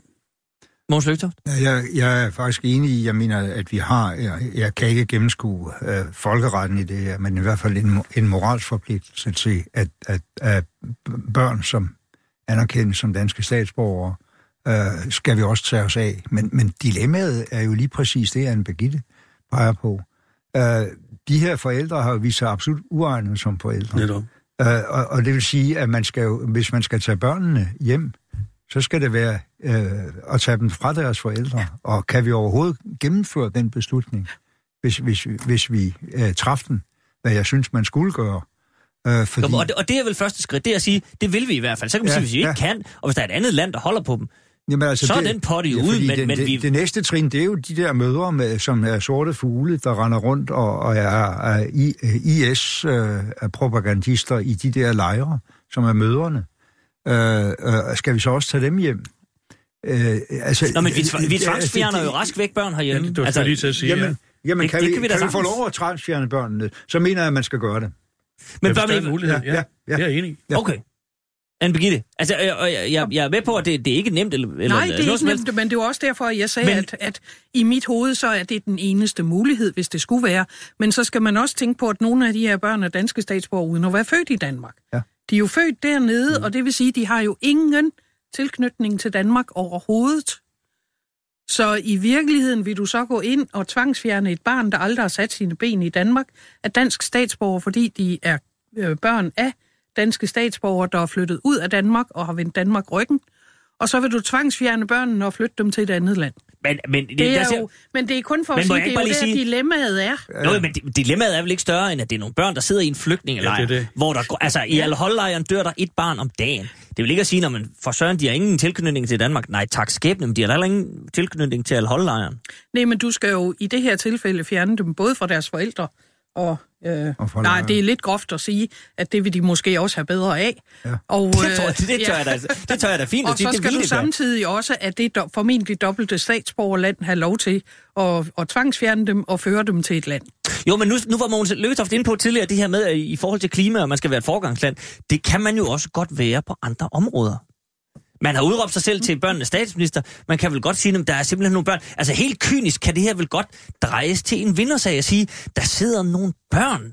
Jeg, jeg, Lad os da jeg- få de børn hjem. Altså, Jeg, jeg kan sagtens øh, forstå synspunktet, og jeg tror, vi alle sammen instinktivt vil, vil tilslutte os det. Men, men hvad er praktikaliteten i det her? Vi har taget nogle forældreløse børn, mig bekendt. Ja, det har nogle vi. syge børn. Vi har faktisk taget alle de Ja, forældreløse ja, ja, børn. ja. Øh, men, men, men problemet med de andre, der er tilbage, det er forældrene. Ja, ja, det er helt Ja, rigtigt. ja, Men, pro- men problemet er, at de der børn jo ikke har en fremtid dernede. ja, ja. Altså de, øh, og som Anne Birgitte siger, nå jo, men øh, de kender jo ikke, øh, de kender jo ikke Danmark. Nej, men altså, den der asyllejr, de sidder i, eller flygtningelejr, de sidder i, øh, hvad, hvad er fremtiden der? Jamen, jeg taler ikke om, at de ikke kender Danmark, men jeg taler også om, at de er født i et land, og der er formentlig et dobbelt statsborgerskab, som også kigger ind her, for er ellers rigtigt. havde de jo ikke Ja. været der, ikke? Men mange af dem har jo også noget familie i Danmark, øh, fra, fra, ja, fra dem, der er taget afsted, ikke? godt. Vi lader den ligge der, fordi tiden øh, iler, og vi skal have nogle nyheder, og på den anden side af det skal vi øh, tale om noget så livligt som skat og ejendomsvurderinger. Oha, det glæder vi og os så til. en liberalisme, som måske, måske ikke er afgået ved døden, men først lidt nyheder. Du lytter til Radio 24 /7. Velkommen til Huxi og det gode gamle folketing med Huxi Bak. Rigtig hjertelig velkommen tilbage til det gode gamle folketing. Jeg har heldigvis stadigvæk besøg af Anne Birgitte Lundholt, Eivind Vesselbo og Mogens Lykketoft. Alle sammen forhåndværende medlemmer af Folketinget, for henholdsvis, hvis vi lige skal tage partikasketterne med, så alle kan følge med derhjemme, konservative, Venstre og Socialdemokratiet. Vi har brugt en times tid på, øh, ja i virkeligheden så lige stikke fingrene i jorden, se hvordan det går med det hele, øh, og så snakke lidt om øh, fremmedkrigere og deres børn. Hvis man vil øh, lytte til det, så er det arkivet, man må i, fordi nu skal vi videre. Ja, nu skal vi videre. Øhm, og vi skal til skat. Skatteminister Morten Bødskov har jo arvet, altså, en, måske den... Ja, det, der kan jeg jo øh, kigge over på dig, Mogens Lykketoft. Jeg ved ikke, hvordan... Altså, er det, det, det er vel en af de mindst attraktive stole, når, der sådan, når man sidder der og, og venter på et opkald fra, fra en statsminister. Er det ikke det? Han Jo, har det, haft den. det er det i hvert fald blevet. Jeg, jeg fik det jo det opkald i 1981. Jamen, det er det, jeg mener. Der var, der var, det, der var, Der var ligesom- det knap så slemt, Der var ikke? det knap så slemt, ja. Der fik vi stort set pengene ind. Uh, ja, den, ja, Men det var ikke så mange. øh, øh, Den, den, den store, at det her er jo uh, en, den største skandale, og i virkeligheden den største forbrydelse mod det danske velfærdssamfund, der er begået Mhm. i nyere tid, at man har nedbrudt hele systemet for at finde de rigtige og de rige, når de skal betale skat, for at, at, at, at, at få uh, opkrævet restancer, og for at få et lavet et ejendoms... øh, Det er så det sidste, der er oppe igen nu her. Et ejendomsvurderingssystem, som man kan have bare nogenlunde tillid til, er, er en rimelig fordeling af, af byrderne. Altså de forsømmelser, som startede, det kan man ikke bestride med Christian Jensen som skatteminister og Anders Fogh som statsminister, men som jo er fortsat hele vejen igennem, hen over skiftende regeringer, øh, frem til nu. Det er simpelthen så horribelt. Altså nu, nu taler vi om, Britta Nielsen har snuppet 120 millioner kroner af statskassen. Det er forfærdeligt, og det skal straffes. Men, men altså, der er 120.000 millioner, som ikke er blevet opkrævet retmæssigt i skatter og afgifter. Tusind gange så mange penge er blevet væk. Plus alle de utalte milliarder, man ikke har fundet hos især de mest velhavende, fordi de er rejst til udlandet, eller fordi de har lavet svindel med udbytteskatten osv. Det her er simpelthen... Øh, det har ikke kun få plads i medierne. Det har været for stort til virkelig at få den, øh, den retmæssige plads. Man kan lave historier om, at Britta har, har snablet 120 millioner, ikke så godt. Man kan lave historier om, at der er nogen, der er rejst på ferie, selvom de skulle have haft kontanthjælp. Og, og det er meget store forbrydelser. Det har man fundet flere millioner på øh, af, opkrævet efterfølgende. Ja, det måtte de sandelig ikke. Men det andet der, det som virkelig betyder noget, det som ville have gjort det muligt at bruge, hvad skal vi sige, rundt regnet 100 milliarder mere på velfærd, hvis det var det, man ville her i landet de sidste mange år, det er bare sådan en mindre sag. Ah, men Mogens, Mogens, Mogens, siger du nu, at øh, politikerne ikke har, har gjort noget ved det her, fordi journalisterne ikke har gjort jer Nej, opmærksom det siger på jeg det? ikke. Jeg siger ikke. Jeg siger, at, at, at, det, er- at det er fuldstændig øh, forbryderisk, så lidt politikerne har gjort ved det, Mhm. mm-hmm. øh, og, og som man har lavet det løbe galt ved at have nogle konsulent- konsulentbyråer til tilbage i nullerne og sige, I kan godt fyre halvdelen af skattevæsenet, det gør ikke noget, pengene skal nok komme ind alligevel. Øh, og så øh, fyrede man dem, og så fandt man ud af, at det passer ingen steder hen. Det sivede ud med milliarder af statskassen. Øh, det Øh, men jeg siger bare, sagen har været så stor, så selv for, for de mest kritiske medier, der har man ikke kunne give den plads nok i forhold til, hvor ufattelig mm. et hul det var, der var blevet lavet i vores velfærdssamfund. Men trods alt er der jo medier, som, som er kommet på banen Ja, ja, ja, og har afsløret Sanjay Shah, øh, øh, de der to amerikanske Ja, ja, ja, knaldhatte, der har siddet og, og suget Ja, ja, ja, penge ud af alle mulige. Ja. Men, men i virkeligheden, vores sigte i dag er jo at, at prøve at se lidt fremad. Nu har, som, som, vi, som jeg startede med at sige, Morten Bødskov har arvet det her. Så er der den konkrete sag med et system øh, for, for, for øh, ejendomsvurderinger, som jo også i mange år har sejlet. Man har ikke rigtig kunne finde ud af, hvad ens bolig var værd. Det har i hvert fald været sådan meget på, på lykke og fromme, og det er jo ikke godt for boligejere. Man skal, ja, ja, som Anne Birgitte laver en, en, fugtig finger i vejret. Det er meget sigende for, hvordan det har, har fungeret. Ikke? Øh, men, men der er to ting, jeg vil vende ved. Jeg bare lige øh, til en start. Det konkrete med ejendomsvurderingerne og håndteringen af det. Og derefter synes jeg lige, vi skal kigge på, altså om, om det overhovedet er noget, der inden for, for en regeringsperiode kan, kan i hvert fald bare lige sættes et plaster på, eller en prop i, eller, eller om, vi, om der skal meget, meget drastiske midler til. Anne Birgitte, det med ejendomsvurderingerne, øh, skal vi lige tage den først. Det handler om, at Morten Bødskov øh, jo, som alle andre skatteminister, gerne vil have ordnet det her. Der, er ingen øh, skjulte motiver på ikke at få det her tilbage på sporet. Det vil, det vil alle, så der er ikke noget der. Øh, men det blev så meldt ud for ganske få dage siden, at nu man var også ikke helt klar. Der er et vurderingssystem, som er sådan på trapperne osv., og, og det skulle være klar i 21 minutter, altså blevet sparket til hjørne i 2024. Undertunger vil så sige belejligt efter næste valg. Øh, og ydermere, så er øh, oppositionen øh, oppe af stolene, fordi 10. september, der var der et møde i forligskredsen omkring det her. Øh, og der blev øh, Morten Bødskov spurgt, hvordan øh, går det? Hvad er status? Og der øh, fik jeg at vide, det går fint. Alt kører efter plan. Pludselig, ganske få dage efter, en måneds tid efter, bum, vi er nødt til at sparke det hele til hjørnet. Øh, og der ligger et, øh, et øh, brev, øh, siger Morten Bødskov så, som øh, fra, fra, øh, fra statens IT-råd, som har vurderet det her nye system. Og det lå der altså i, øh, I august. i august måned netop, Anne Birgitte, hvor rådet vurderer, nu citerer jeg, at det absolut ikke er realistisk at have IT-elementerne klar, så boligskattereglerne kan træde i kraft i 2021. Øh, det har Morten Bødskov så selv fortalt. Øh, det, det ser sådan en lille smule mystisk ud, det her. Skal vi lige starte der? Altså, det er så at starte med det mindste. Jeg forstår Klart, ikke, klart, klart. at når man har fået det brev i august, at man så i september kan sidde klar stemme og sige, at det kører planlagt. Nej. Må jeg, må Nu jeg bare lige det- tilføje til det, fordi han Ja. har en lille kommentar, så, Ja. så er vi ligesom hele turen rundt. Øh, Morten Bødskov øh, øh, forklarer i en mail til DR Nyheder, som har ja. Ja. gravet lidt i den her sag, at brevet fra statens IT-råd blev modtaget i slutningen af august, og deres vurdering indgik som et element blandt flere i regeringens tryktest af den IT-løsning, øh, der skal understøtte nye boligskatteregler.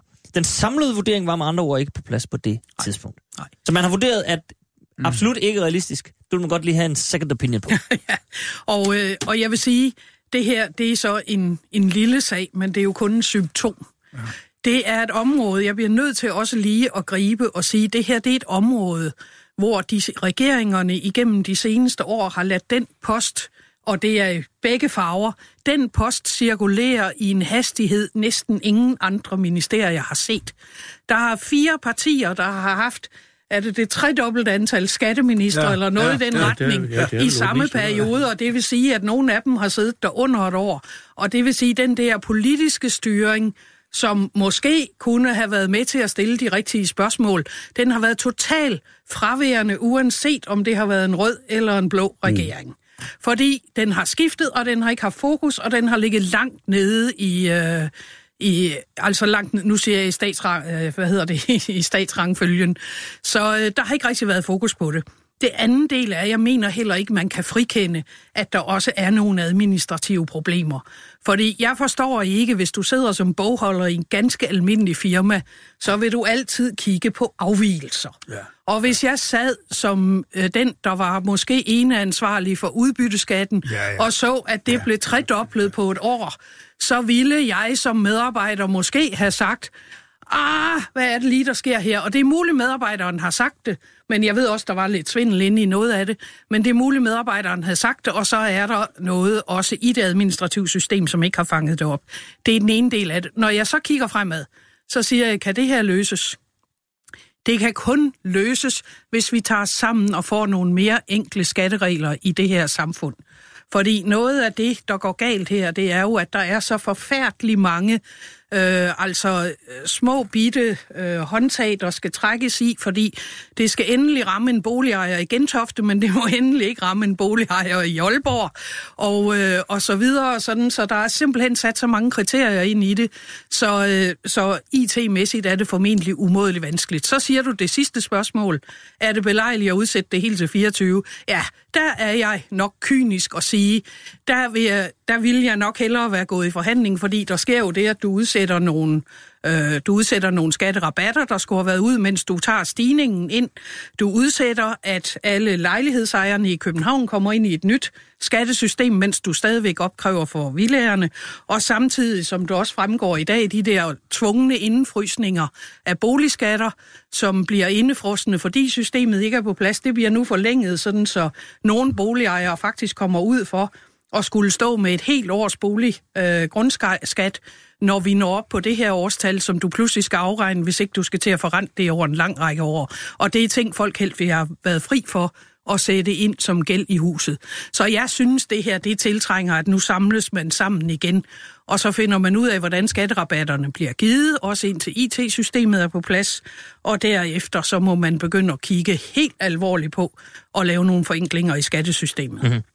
Måns det der med forenklinger i skattesystemet, det går jeg ind for, det er altid gjort, men, men det der er, er sagen er jo, at de der øh, omkvædet, hvorfor gør man ikke bare det hele meget enklere, øh, det bliver altid underkendt af virkeligheden, fordi det at opkræve så store skatter, som vi gør i det her samfund, det er et stadig digebyggeri.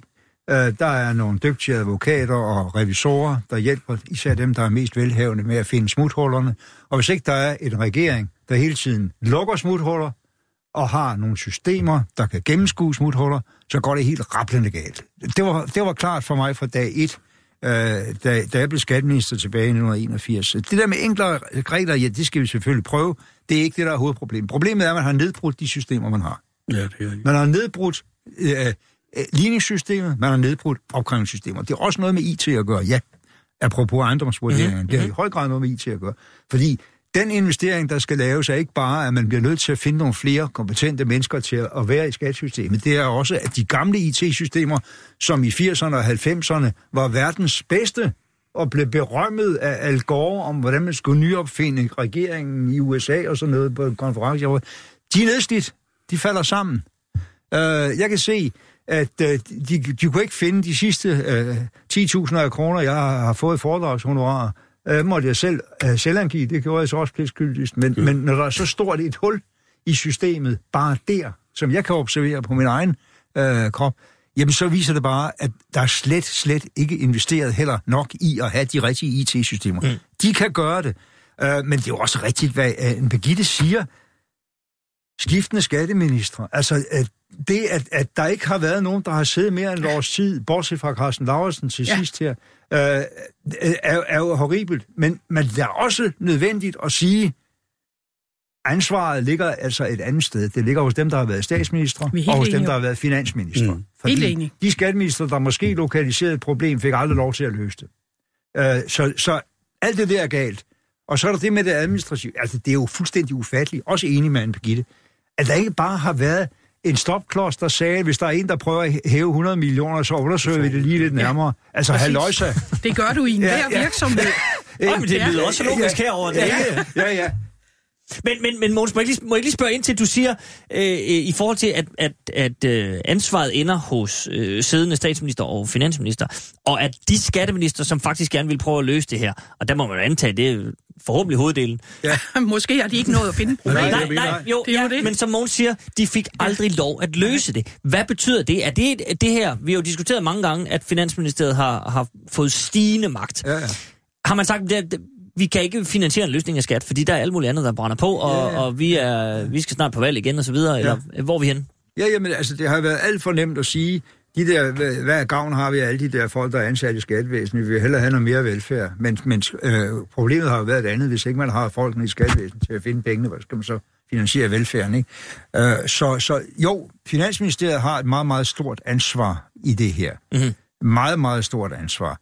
Men det er også rigtigt, apropos også det sidste med Bødskov og datorerne, som vi startede med at, at pille rundt i her, at det tager jo tid for en ja. skatteminister at, at finde ud af, hvad er det egentlig for et problem, jeg har overtaget. Altså, jeg, jeg havde lejlighed til at sidde, hvad var det, øh, øh, øh, 18 måneder eller sådan noget lignende. Nej, mindre end det, 16 måneder som skatteminister første gang. Øh, Da jeg gik af, der havde jeg sådan en fornemmelse af, at jeg var ved at få styr på det. Præcis. Ikke? Præcis. Men, men Mogens, øh, øh, er det netop ikke så, Morten Bødskovs, Anne Birgitte er også lidt inde på det, altså pligt at sige godt. Ikke flere udskydelser eller noget som helst. Der skal ikke laves flere hjørnspark. Nu tager vi den. Vi kan konstatere, at der er et problem. Vi kan konstatere, at det her IT-system heller ikke er på plads. Ja. IT har jo martret dem. Altså, jeg Ja. behøver måske blot nævne, at det her EFI, som aldrig kom op at køre, Ja, de ja. kaldte det 7 9 13, Ja, fordi ja, ja. først virkede det ikke i 7, så virkede det ikke i 9, så blev det lukket, så blev det lukket i 13, ikke? Ja, ja, ja, ja. Det var en ja. spændende historie. Ja. Men, men er det så ikke Morten Bødstovs pligt at sige godt? Nu vil jeg være den, der tager tyren ved hornene. Indkald alle sige på. godt, så tager vi slåskamp. Jo, men i stedet for at sige, når man uha, 2024. Jo, ja, det, det, For så kan det være, at jeg ikke er der mere. Det kan jeg ikke gennemskue, men, men, men, men, men, men altså, ja, så synes jeg jo så, at det, det er mod nok at sige, øh, nu har jeg været nede i det, og det kommer altså ikke på plads de næste tre år. Og, og, og så skal vi ikke til at, at lave en mellemløsning, hvor vi siger til hinanden, øh, det kan godt blive 23,5 i stedet for 24. Men, men for, om hvordan man skulle have forhandlet det. Så snart du er ude af politik øh, bare øh, nogle få uger, så er det svært at, at være detaljdommer i, Men, men, men, men Eivind, man kan vel godt, man kan vel godt være øh, detaljdommer så langt som til at sige, skal, skal man ikke tage tyren ved hunden? Jo, først vil jeg sige, at, at, at, at, at jeg er enig med Mogens i, at det og, og Birgitte, at øh, det er jo en skandale, alt det, der er foregået igennem årene. Øh, da, man, da man fjernede øh, opkrævning af stancer fra kommunerne, råbte borgmesterne jo op, Ja, ja og jeg havde møder med dem, og de, fordi jeg var overført på noget af det. Og de, de sagde, at vi er jo vant til at, hæ- ved at hente pengene, vi ved, hvem det er, og så videre. Samtidig skar man så ned, drastisk ned på medarbejderne i skat, som skulle overtage det. Altså, det var jo en, det er fuldkommen Molbo-historie. Det er, den ene, det er den ene ting. Og den anden ting, det er, jeg forstår simpelthen ikke, hvordan, og det har I jo også været inde på begge to, hvordan kan det da så gøre, der smutter 12 milliarder, 12,8 milliarder ud af statskassen? Nu sidder vi i finanslovsforhandlinger, og der kan man give 2-3 milliarder sådan lidt mm. til at forhandle om og sådan noget lignende. Og så er det, jeg siger til mig selv, hvor kommer de der 12,8 milliarder egentlig fra? Falder de fra himlen? Eller er det nogen, man har budgetteret med? Eller, eller er der en kasse, hvor man bare lige kan tage... Jamen, de kommer jo ind og går ud igen, så det er trods alt det neutrale, men de skulle have været helt ind. Jamen, ja, de kommer jo ikke ind igen. Nej, Nej, det gør det er de det, der er ikke, men problemet, det er, at man får jo ikke alle sammen ind. Nå, men Nej. på det tidspunkt, hvor de udbetales, der må der være et eller andet, øh, de kan tage det fra. Hvorfor er de 12,8 milliarder ikke indgået i finanslovsforhandlingerne? Nå, det er jo så bare en, en, en detalje. Og, og, og, og der, har, der er problemet jo, at, at det er jo helt ufatteligt, at der kan sidde nogle mennesker, eller en person, og udbetale alle de der penge, uden der er nogen, der reagerer. Og det er det samme, der så er sket i, i en mindre skala over hos Brita, ikke? Ja, ja. At der hun sidder jo, og så har hun lavet lidt om på det, ikke? Men med hensyn til ejendomsvurderingen, der, ja, altså, jeg ser jo, at det er bedre, at der kommer noget, der holder, end at man begynder at lave noget, som, som igen ikke, Ja. ikke, ikke kan fungere. Og om det tager et, to, tre eller fire år, det kan jeg jo ikke gennemskue, for jeg har jo ikke set de der, de der papirer. Det skal jeg ikke gøre mig klog på. Men altså igen, at, at, at ligesom motivforsker sige, det kommer først i 2024, fordi der er valget overstået. Det ved jeg ikke helt om, det kan jeg ikke gennemskue, om, om det har noget med sagen at gøre. Ja, det kan da også være, at det kommer før, øh, hvis tingene er Jo, på plads jo, jo, det kan det da. Det hvis kan tingene er det. på plads. Men altså, jeg så da også meget gerne, at det her, det kom på plads, fordi øh, i det område, hvor jeg bor, der er i hvert fald mange borgere øh, meget interesseret i, hvad der sker.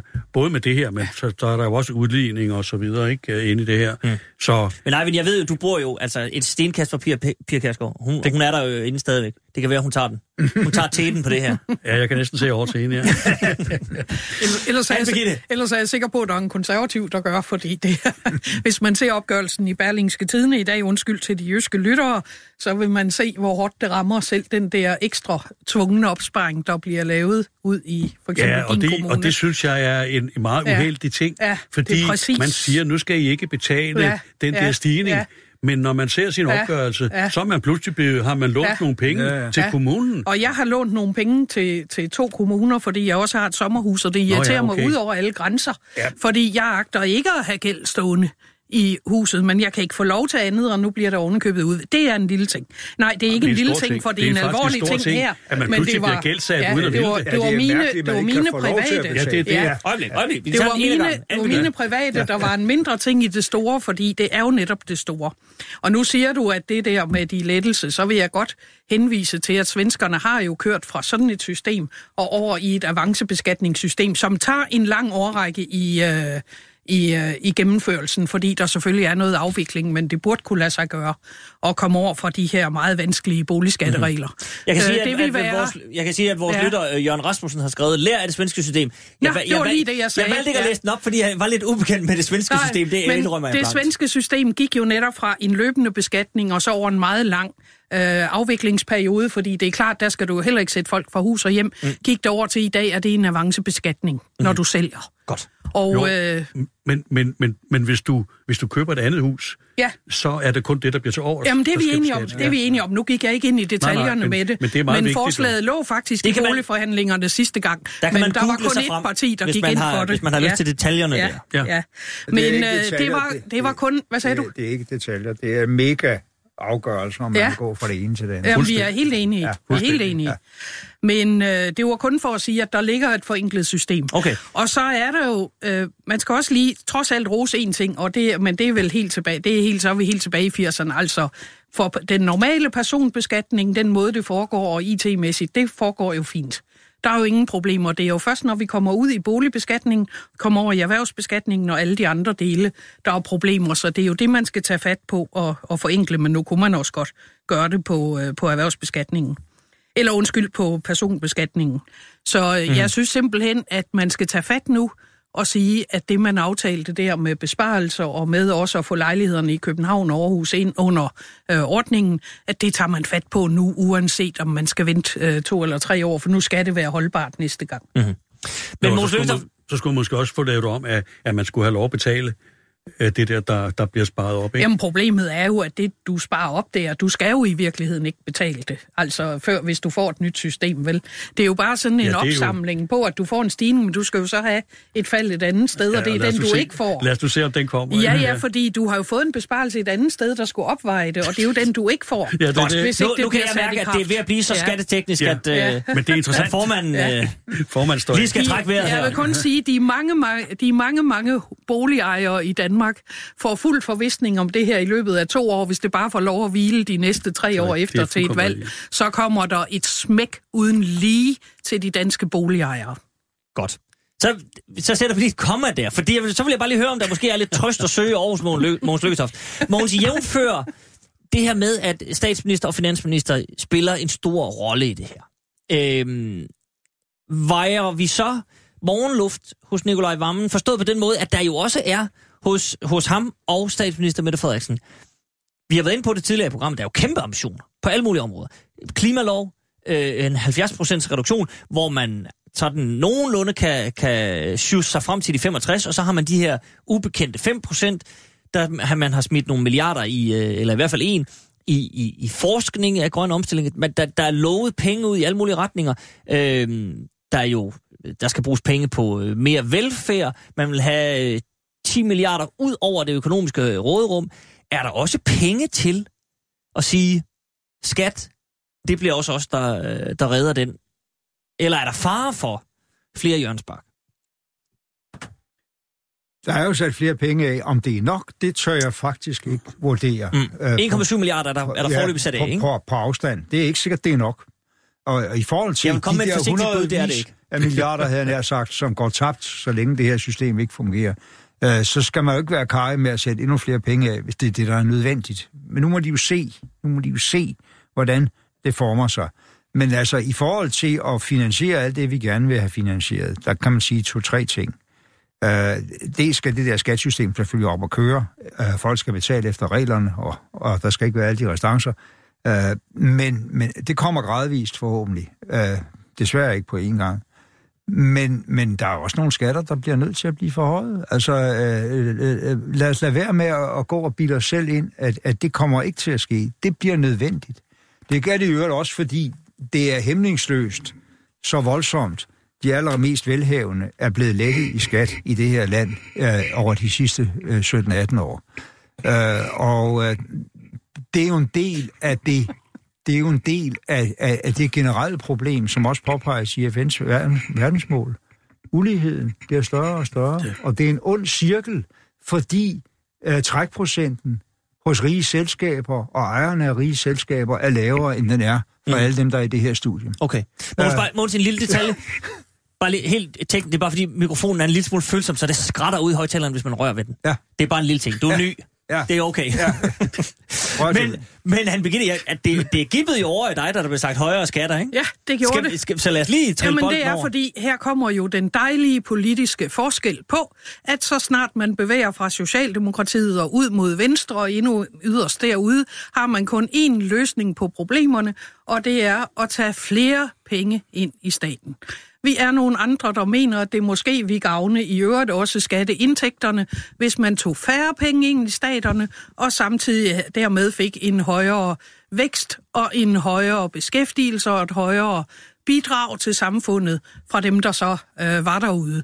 Så jeg ser ikke nogen grund til, at øh, verdens er vi for den højeste eller næsthøjeste for øjeblikket øh, skattetryk, at det skal forhøjes. Det er ren socialistisk tankegods. Den anden ting, hvor der også bliver sagt omkring, øh, der går jo sådan en, en debat for øjeblikket, som også baserer sig på forkerte ting, nemlig det er det med virksomhedsbeskatningen i, for, i øh, familieejede virksomheder. Det er jo ikke personerne, der får en skatterabat. Det er jo de penge, der står i virksomheden.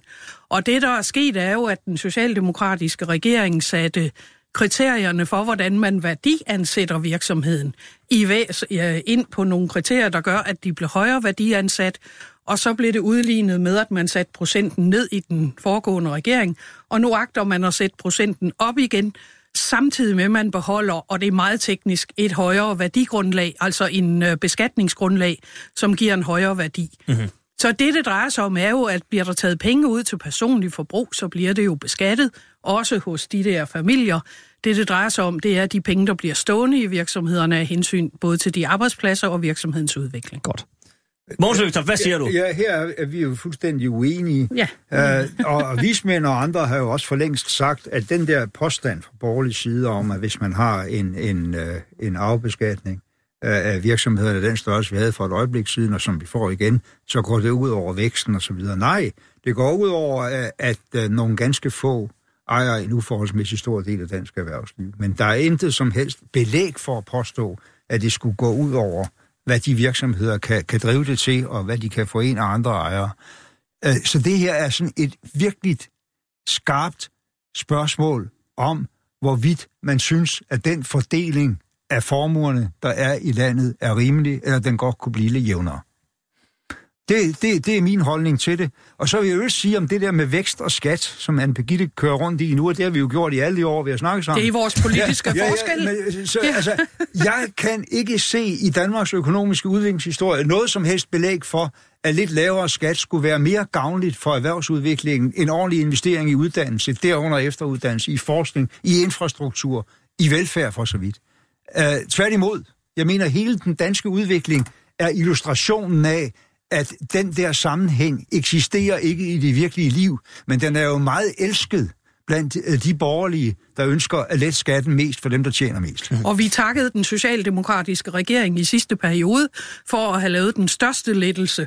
Øh, Ja, men der tror jeg, lige den, lige, den, lige den regering og finansminister, der tror jeg nok, at, at, at jeg kan øh, svare på vegne af Mogens, det var vist en anomali. Men, men, Ja, plus at, at den største lettelse af de rige i skat nogensinde, før og siden, det var af rødvinsforliget i 2009, som Lars Løkke gennemførte som, i overgangsfasen mellem mm. at være finansminister og skatteminister. Det er rigtigt. Det var der, hvor, hvor mange millionærerne, de fik sådan øh, øh, øh, adskillige 100.000 kroner i, i skattelettelse her i Danmark. Det, den øh, grovhed er ikke blevet gentaget, hverken før eller siden. Eivind Vestenbo, du skal lige ind. Dyden i midten her. Ja, jeg ved ikke, om jeg kan være en fredsbevarende styrke her, men... Øh, Nej, vi mener, har haft så mange års slagsmål om det her, så vi er ja, bare politisk ja, det, uenige. Jamen, også det skal man ja. jo have lov at være. Ja. Men jeg mener, at hvis man, hvis man ligesom hedder sig fast i, at det, det drejer sig om, alene at snakke om, det er skattedelelser eller skatte øh, øh, stram, eller forøgelse af skatten, så glemmer man jo at ligesom tage stilling til, hvad, hvad er det, pengene skal bruges ja, ja, ja. til. Og man glemmer at forstå, at udgangspunktet, det er jo en prioritering af de penge, der kommer ind. Og for mig at se, der kan der være en synergieffekt, en positiv synergieffekt på, på, på, øh, på, på det danske samfund, hvis man bruger lidt flere penge øh, på nogle mennesker, som har det svært, som på eksempel de udsatte grupper, øh, som på længere sigt måske vil koste mindre af, i sociale udgifter. Så altså det her, det er, altså for mig at se lige i øjeblikket, der, der, synes, der tror jeg, at det er et spørgsmål om prioritering. Man har råd til at købe en, en, en, en masse flyvere, øh, øh, øh, jager til mange, mange hundrede, mil, mil, eller mange hundrede millioner. Altså, ja, man knap, kunne... Jeg tror, vi nærmer os 60 milliarder, men... Nå, nå okay. Ja, 60 milliarder. ja. for det er småpenge. Nå, jo, altså... men, men altså, nu snakker... Ja, det er rigtigt. Men altså, man kunne jo sagtens prioritere de penge, der mm. er anderledes, sådan så man fik en mindre ulighed Men må jeg lige spørge, i, i danske bare lige for, for, for, for det helt øh, sort på hvidt. Hører jeg en venstremand sige, at hvis pengene bliver brugt fornuftigt, så kan en venstremand acceptere en lille skat, øh, skattestigning? Ja, så det har været min holdning, at, at hvis pengene bliver brugt på en fornuftig måde til at opbygge noget, som på længere sigt kunne give noget vækst, som Anne Birgitte gerne ville have. Altså for eksempel øh, noget omkring erhvervslivet, noget omkring forskningen, øh, til at øh, for eksempel klimaområdet, så synes jeg godt, at man kan, mm-hmm. man kan, man kan investere her. Og det har, det har borgerlige regeringer Jamen, også så, gjort. Så, det har havde, regering, så havde Lykke gjort. jo ret. SV-samarbejdet, det kan sagtens komme til at fungere. Anne Nå ja, det er jo ikke mig, der bestemmer. Fordi jeg tror, ikke, jeg, jeg tror ikke, der er nogen, der er i tvivl om, at lige præcis de dårligste stillede, det er, det er jo sådan set også noget af det, der har været fokus øh, for min side af det politiske spektrum, altså partimæssigt. Mm-hmm.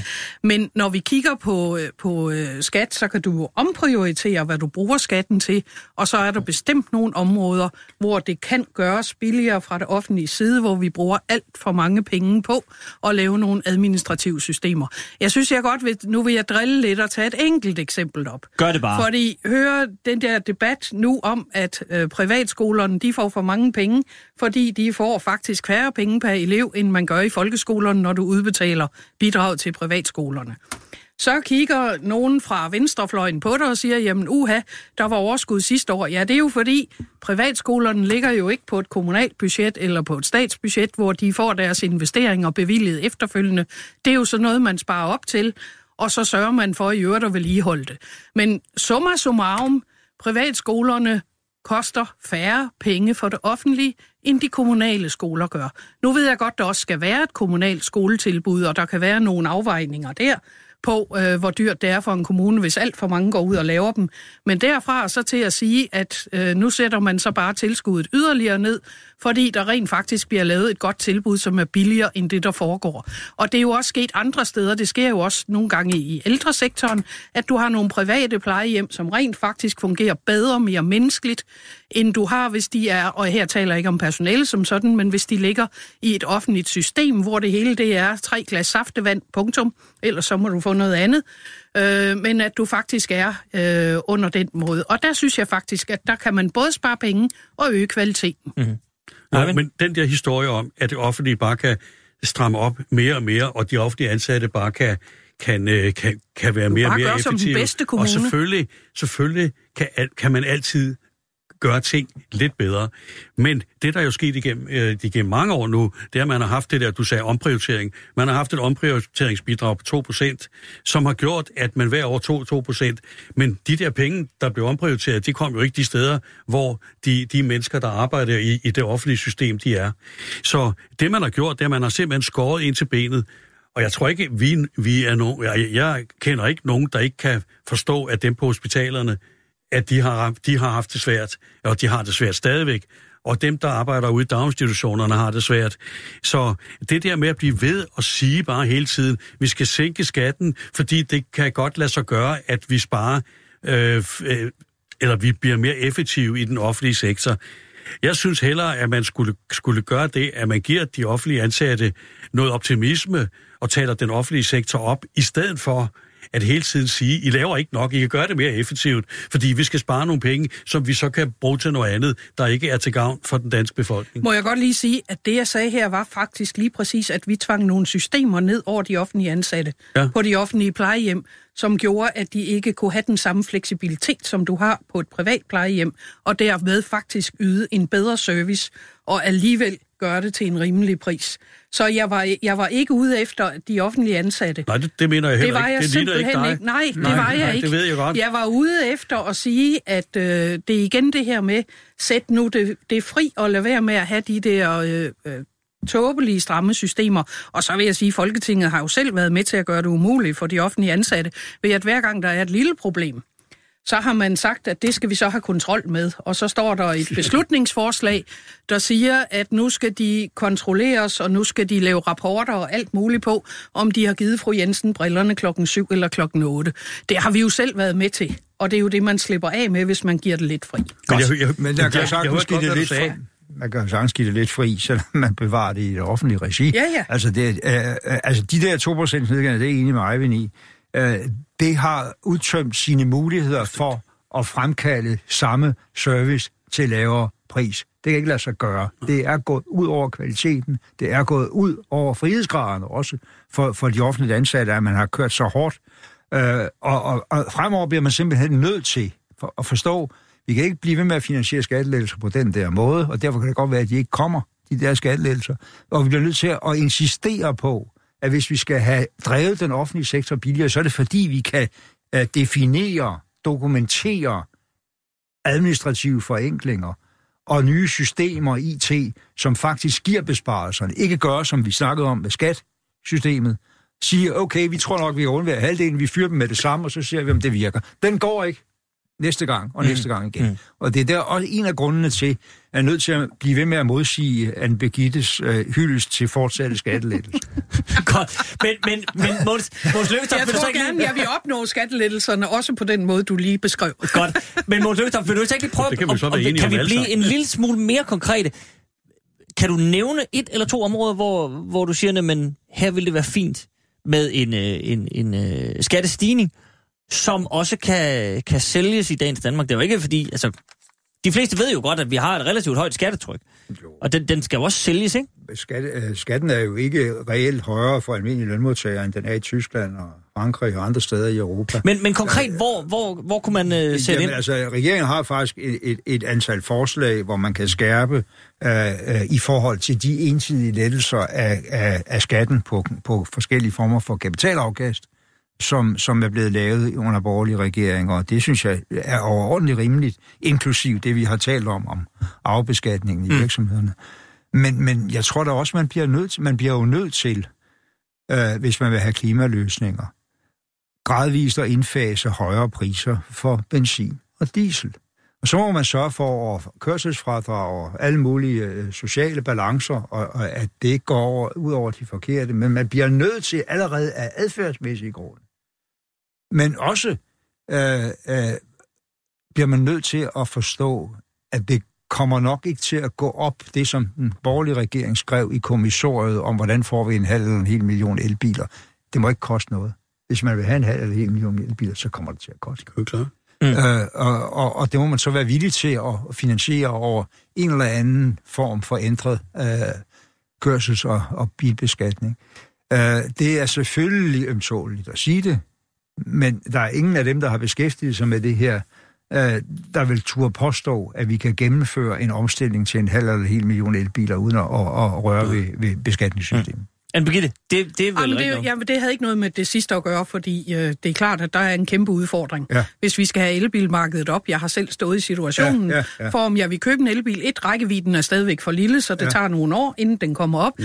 To, Jeg har simpelthen ingen mulighed for at få den ladet op nogen som helst steder, så jeg kan ikke se, hvordan jeg overhovedet skulle gebærde mig med den, medmindre jeg skulle holde sammen med alle Tesla-ejerne over på en resteplads i Middelfart, hvor de alle sammen lavede op for at kunne køre til Aarhus. Og, øh, og derfor er der nogle år endnu, inden ja, ja. vi sådan generelt set kan komme ud i det. Så tror jeg til gengæld, at der vil være en del elselskaber og andet, der vil være villige til, hvis de kan se, at der er et vist antal biler på markedet, også at være med til at lave infrastrukturen. Ja. Men øh, det er klart, det er en udfordring. Det er en udfordring, og der kan godt være, der skal være noget op- og nedadgående på afgifterne der. Det er jeg ikke uenig i. Mm. Men du nævnede også lige det med kapitalafkast og nogle af de skatter der, I har. Og det er jo sådan en, der er så godt gemt væk, fordi sådan den almindelige dansker vil sige, ja, det er jo kun de rige. Nej, det nej, er det nej, ikke. Det er altså også LO-pensionisten, der samler penge op i sin pensionsordning, og som rent faktisk regner med at skulle leve af den, når man er færdig. Det er den pension, der bliver reduceret. Det er bare lige for at sige det. Godt. Så kom den med. Så blev der stille. Nå, nej, nej, det, det var ikke fordi, der skulle være øh, stille. Det var mest fordi, jeg kunne ikke rigtig se, hvordan den sammenhæng kom ind i billedet i forhold til, hvis du har, til hvis du beskatning af ja. personlige aktieindkomster og sådan noget, som er på tale. Uh, det, det kunne jeg faktisk ikke lige forstå. Men, og men, du nævnede kapitalafkast. Ja, men den personlige kapitalafkastbeskatning er Så du vil egen... gøre det, at det kun er øh, for en enkelt person, der ejer en aktie, og ikke for et pensionsselskab, der ejer en aktie? Det forstår jeg, at det der er forslaget. Ja, det var dog, øh, vil jeg sige, enormt. Det er da en vendetta mod dem, Nå, der så gerne selv bare, vil spare op. Det er bare en opretning af de øh, urimelige, ensidige lettelser, som er gennemført Jamen, i de de har jo også været år. gennemført over for de kollektive opsparinger. Nej, det har, der er der ikke sket nogen ændring i beskatningen af pensionsordninger i, i samme periode. Jo, inde i systemet. Jeg kan mærke, at I to I kommer ikke til at mødes på midten i dag. Nej. Nej. Og det er kun godt, fordi det leder os lige, frem, lige, lige hen til vores øh, sidste ting. Vi kan godt lige nå det sidste kvarter her. Oh ja. Nemlig om liberalismen er stendød. Det, det er den selvfølgelig ikke. Men, men faktum er bare, at øh, sidst vi gik til folketingsvalg, der vi var inde på det tidligere, at øh, Dansk Folkeparti blev, øh, ja, groft sagt, øh, sablet godt og grundigt ned. Øh, jeg tror, de gik fra 31 til 16 mandater. Øh, 37. 37, ja, 37 til 16, det er rigtigt. Ja. Det er rigtigt. 21 røg 21 mandater. Ja. Det er præcis. øh, men øh, Liberal Alliance røg ned på fire mandater, og så forleden øh, forlod Simon Emil Amesbøl Bille partiet. øh, der var utilfredshed med linjen. Det har været hårdt, må man forstå på de interviews, man har læst med ham. Og nu er der så rygter, og det er ikke fordi, vi skal beskæftige os med dem, om at han måske sammen med, med Christina Elund fra partiet vil stifte et nyt parti, og der er navne og hjemmesider, der er dukket op og alt muligt, men der er intet bekræftet der. Men spørgsmålet er bare, er der overhovedet plads til et nyt sådan hardcore liberalt parti? Eivind Vesselbo, er, er, er, er den der sådan yderfløj, og vi kan jo måske også kigge på den anden side, øh, enhedslisten rykker jo længere og længere ind og bliver sådan lidt mere, øh, skal man sige, pragmatiske. Er der plads til de der ekstreme yderfløjspartier? Er der plads til, altså Liberal Alliance, det ligner en svanesang, ikke, med de tre ja. herrer, der er tilbage, øh, og, og, og, og det sidste, det nye bud her, hvis og så frem det skulle komme. Er der, er der overhovedet plads til det? Til, til hvad? Til, til et nyt liberalt øh, parti? Så jamen, ud, ud jamen, på den fløj ja, der, vil jeg, der vil jeg så sige, at øh, hvis, hvis den udvikling fortsætter, som har været igennem mange år omkring liberale partier i Folketinget, mm-hmm. som jeg ser ikke længere øh, har det der liberale DNA øh, 100% mere, fordi de har lagt sig så tæt op af Dansk Folkeparti, at det, der egentlig var DNA'et med, med frihed og lighed og øh, broderskab, han har sagt, mm. men, men fællesskabet og frihed og så videre, at det var grundelementerne. Det har det jo ikke været i de sidste mange år, heller ikke i Venstre. Der har det været mere det der med, at man skulle stramme op, at man skulle straffe og sanktionere. Øh, det, er ikke, det er ikke liberal politik at gøre sådan noget.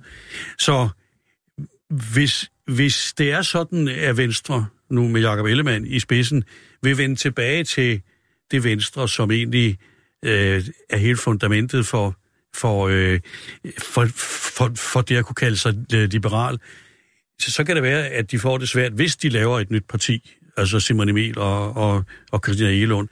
Men det, det er klart, at hvis det fortsætter det her, som det har været i en del år, så kan det da godt være, at der er en plads. Altså, jeg har hørt Simon Emil sige, at uh, nu uh, han, han blev så tvunget til ligesom at, at være med på det der hold, der strammede op. Men nu var det slut med at gå Inger Støjbergs vej uh, på udlændingeområdet. Mm. Det tror jeg, at der er mange, som som, som godt kan følge ham i, at vi skal have en anden linje. Vi skal ikke have den retorik og de der underlige symbolpolitik. Så kan det godt være, at der er, der er en plads til dem, men jeg, jeg, jeg ved det som sagt ikke. Nej. Det er der ingen, der gør. Nej, nej, det, men det, derfor Men spørger man jeg, kan jeg godt spørger alligevel. Man kan godt gætte sig. det er godt. Måns Lyngtoft, hvad siger Jamen, du? det, er- det, det er jo i virkeligheden øh, svaret på 100.000 kroner spørgsmålet. Det er, at Inger Støjberg er blevet næstformand i Venstre. Er det for at lukke munden på hende? Øh, eller er det for, at hun skal fortsat skal præge øh, Venstres politik? Fordi nøglen til svaret på, på det her, som du også er inde på, Eivind, det ligger jo lige præcis i det. Kan, er der et plads til, til nogen? Øh, ja, det er der formentlig nok, øh, hvis Venstre lægger sig så tæt op ad Dansk Folkeparti, som de har gjort hidtil. Men det mest sandsynlige omkring den her øh, udvikling, det er, at man vil se på højrefløjen, her snakker vi kun, ikke kun om de liberale, men også om de mere eller mindre nationalistiske og xenofobiske partier, som vi har nogle små splinter af rundt omkring, Mhm. mm-hmm. at, at, at det mest sandsynlige, det er, at øh, det her årti, vi nu går ind i, 2020'erne, øh, vil adskille sig enormt meget fra, fra perioden fra 80'erne til, til regeringsskiftet i 2001, øh, ved at ekstremisterne og småpartierne og stemmespillet findes på højrefløjen Ja, og ja, ikke på det er venstrefløjen. rigtigt. Det er meget in- interessant, at hvis man kigger tilbage til Slytters succes med fire vundne valg, så var Det er der et helt rigtigt. socialistisk flertal ved to af valgene. Ja. Det kom bare ikke til udtryk i uh, uh, Folketinget, fordi stemmespillet var så Ja, ja, det var stort, det. og så var det, man lavede de forenede dødsspor, uh, som blev til enhedslisten, uh, og så ændrede det, det på tingene på længere sigt. Men, men lige nu ser det ud til, hvis de vil lave endnu et parti på den der fløj, øh, at, øh, at øh, det er en meget, meget sikker garanti for Mette Frederiksen Ja, for, for, for et stemmespil, Fuldkommen enig. som kan fastholde det flertal, hun har nu. Anne Birgitte? Jamen, det er jeg fuldstændig enig i analysen, at, øh, at jeg genser også med gro nu på min egen side. Det jeg genså med glæde på den anden side i 80'erne, nemlig at øh, hele den der splittelse i masser af småpartier på højre siden, den kun har et eneste resultat, og det er, at øh, Socialdemokraterne har langt større mulighed for at overleve flere valg, hvis det vedbliver at være der. Om der er plads til et liberalistisk parti, ja, det er der formentlig, men om det bliver det her, det tror jeg ikke. Jeg tror, det bliver endnu en gang stemmespil, hvis der kommer endnu et parti op. Og, øh, det vil da, og, og, og det må de så selv om, men jeg synes, det er sørgeligt på Danmarks vegne, hvis det betyder, at man skal fortsætte en socialistisk linje. Og ja. Ja. der er ingen af jer, der tænker, det er, er måske, og det ser jeg jo bare i det her programs ånd, og det kan jo selvfølgelig være ligegyldigt nu, men om det er en lille smule kedeligt, om det også er, er, er tegn på en eller anden form for ensretning, at man er endt inde på en midte, hvor der ikke er synderlige uenigheder. Nu ved jeg godt, I to har siddet og... og ja, ja, ja, men, nå, men, men, men at sådan, hvad skal man sige, de store visioner, sådan, øh, de, de, de sådan idealistiske drømmerne på en eller anden måde, dem, dem er der ikke plads til mere. Nu er det... Øh, Det var de der gode jo, gamle, man er kun... tilbage til ja. Socialdemokratiet Classic. Øh, øh, Torning Korydon er, er en saga blot. Lars Lykkes øh, øh, fnider i Venstre er også øh, over nu. Nu er man tilbage til... Det er ikke sikkert. Nej, ja, måske ej, men ikke. Nu, ja. nu ser Jeg jeg. håber, jeg håber sørme også, at, at konservativ fortsat er konservativ klassik. Men altså, det er jo kun for at sige, at selvfølgelig er der politiske forskelle, og det kan vi jo høre i dag. Altså, vi to har jo i mange, mange, mange år haft store uenigheder øh, på det politiske, men vi har jo også kunne lave forlig. Og vi har jo også kunne sidde sammen og finde en, øh, finde en måde, hvor mest muligt øh, kommer igennem af ens eget, sådan så begge parter er tilfredse, når vi går ud af døren. Jeg husker da nogle specielt ret store forlig, ja, jeg har siddet ja. og lavet med, Ja. med Mogens, hvor vi har fået rigtig meget god konservativ politik igennem. Og, og det er jo bare det, at skal du have et reelt, altså øh, et liberalistisk alternativ uden for Venstre, så bliver du nødt til at gøre det lidt solidt, sådan så du rent faktisk har en sikkerhed for, at det bliver et stort parti, og det tror jeg bare ikke, der er basis for lige nu. Så jeg tror, Venstre har en knald god chance for at hente nogle af de der øh, øh, egentlige liberalister mm. til venstre, og så håber jeg, at vi henter nogle af de afbalancerede borgerlige ind til konservative. og så er, vi, øh, så er vi forhåbentlig på vej igen. Må- Nej, jeg De er tror... ubalancerede Ja. er til Ja, jer, men- Eivind, men- men- Nej, det sagde jeg ikke. Jeg sagde knaldliberalister. Enkelt ting. Ja. Mogens Lykketoft, det må du Ikke gerne. så meget til, til selve liberalisme-diskussionen, men mere til det med, øh, hvor ekstremistisk er vi interesseret i det politiske system er.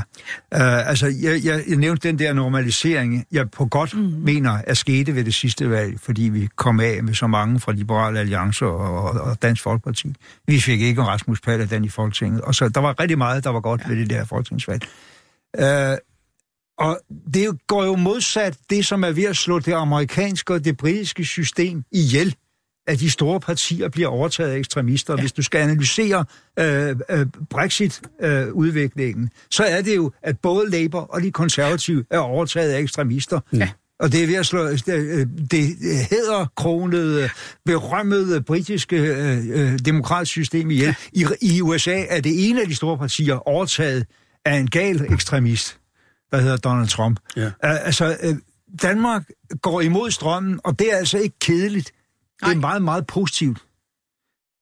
Det var og også nu det, jeg ville, er jeg enig. Det var, det var lige det, jeg ville sige. At det, at der, at der ligesom bliver det brud, øh, det er ikke kedeligt, nej. nej. Og hvis det er det godt, der, I kommer op af stolene. Og, det kan jeg godt lide. Og hvis det er sådan, at øh, det der, hvis der kommer et eller andet nyt liberalt parti mm. i Folketinget, så er det jo ikke nødvendigvis sådan, at det bliver kedeligt. Så kunne det være, at det bryder den den trend, der har været igennem mange år, at gøre alting for stift og restriktivt, øh, og i helt den samme retning alle Og det var blot det, jeg mente med, med, ja. med kedeligt, at hvis de nu ikke kom, og ligesom de der partier ude på fløjene ja, ja. falder jamen, fra, jamen, og så vi kun har jamen, det, de gode det, gamle, havde jeg sagt. Det er klart, men, men, men hvis der kommer sådan et liberalt parti, og vi kommer op, og det får lidt fodfæste, så, så giver det jo et problem for Venstre. Fordi så skal Venstre jo finde ud af, hvor, hvor placerer vi os her? Placerer vi os sammen med Dansk Folkeparti stadigvæk, eller vil vi gerne arbejde sammen med dem, der så bliver de rigtige liberale? Øh, så øh, så det, bliver, det, bliver, det bliver da interessant, hvis der kommer nogen. Og nu er det jo interessant, fordi Lars Lykke øh, opdagede åbenbart det her øh, i slutfasen lige før, lige før valget, hvor han fandt ud af, at nu vil jeg ikke, jeg vil sgu ikke arbejde sammen med, med, med Stram Kurs eller Nye Borgerlige. Og øh, altså det, det, var jo, det, var jo en, det var jo en interessant øh, øh, præmis, han kom frem med der, og en erkendelse at sige, jamen hvis jeg vinder valget, det kunne han så se, at han ikke gjorde på det tidspunkt måske, øh, at så vil jeg ikke arbejde sammen med dem der. Men det var da en erkendelse, og nu rejser han jo så åbenbart rundt og, og skal holde foredrag om den der bog der. ja, hvor, det, turen starter hvor han, i, hvor han i næste uge, tror jeg. en samarbejde hen over midten. Lad os se, hvad der, hvad der sker. Jamen, Birgitte, vi har, vi har talt mange gange om det ja. her, men, men er, det, er der mulighed for det der samarbejde nu? Jamen, jeg, jeg ser det jo som øh, altså den samme positive tendens, som Mogens lige har beskrevet, at det jo faktisk er de gamle regeringsbærende partier, der har hentet pæne stemmetal. Ja. Gudskelov med mit eget på vej op, og med pæn øh, stigning til venstre, og med et rimeligt, ikke, ikke det største resultat, men dog heller ikke nogen tilbagegang. Og det vil sige, at, øh, at det er ligesom, man, man samler sig, nu siger jeg lidt provokerende, man samler sig om realismen. Mm. Mm. Og, øh, og det mener jeg faktisk, men dermed mener jeg ikke, at man samler sig om en grå, øh, en grå masse grød. Nej hvor vi er fuldstændig ens, fordi vi kan måske nu komme tilbage til, at der rent faktisk er nogle politiske drøftelser. Og det må jeg jo så rose den sidste tid for, fordi det virker til, at man også både i skattedebatter og andet diskuterer mere indhold, end man diskuterer personer. Og gud, hvor er det dejligt. Undskyld, det ord må jeg heller ikke bruge. Men at man rent faktisk får en politisk drøftelse, i stedet for øh, de der udsagn om, om, øh, med forskellige karakteristika mm-hmm. af personer. Ja, det, så øh, her på øh, falderibet, så vejer I faktisk morgenluft for, at der kan... Det kan... ved, du hvad, ved du hvad, du har, du har det jo på den måde, at, øh, at vi havde jo et Dansk Folkeparti, der ønskede en afstemning efter Brexit. Og øh, kan vi sige noget eneste positivt, der er kommet ud af Brexit, så er det da, at den det er debat nogen, der er stendød i Danmark. Ja. Og tilsvarende vil jeg sige, at mange af de andre ting, der gælder på vores politiske drøftelse her, er, at vi måske ser på lige præcis det opbrud, der er i et hedderkronet engelsk demokrati, og siger, lad os nu passe på vores eget. Ja, ja. Og, de, og derfor kan vi jo sådan set kun være optimistiske her på falderæbet øh, i den her udsendelse, at at der er nogle ting i Danmark, der, der ligesom har ændret sig her et, et, et, inden for et ganske kort tid, også ved der er kommet en ny regering, som forhåbentlig kan sætte en ny dagsorden. Jeg tror også, at det, at klima og bæredygtighed er kommet så højt op på dagsordenen, og at alle mere eller mindre tilslutter sig i hvert fald målsætningerne nu, øh, og at erhvervslivet spiller så meget med, som de gør, det giver nogle andre frontlinjer, end den sædvanlige højre-venstre front Mm. Det gør det. kan, kan, kan give. Og det giver jo i hvert fald fokus på nogle meget mere væsentlige udfordringer for os og for vores børnebørn, end dem, man har diskuteret mest i de foregående 4, 8 og 12 år. Det lyder fornuftigt, og jeg kan godt lide, at det er optimismen, Det er det. der ligesom får, øh, får lov at lukke her. Og ved I hvad? Så vil jeg øh, benytte lejligheden til, først og fremmest, at sige øh, tak til jer tre. Fordi I kom. Tak, Mås og fordi du kom i dag. Ja, Det kan være, vi ses en anden gang i, i en anden sammenhæng. Tak til Eivind for lang og to tjeneste, og det samme vil jeg sige til Anne Birgitte Lundhold. Tusind tak, fordi I kom.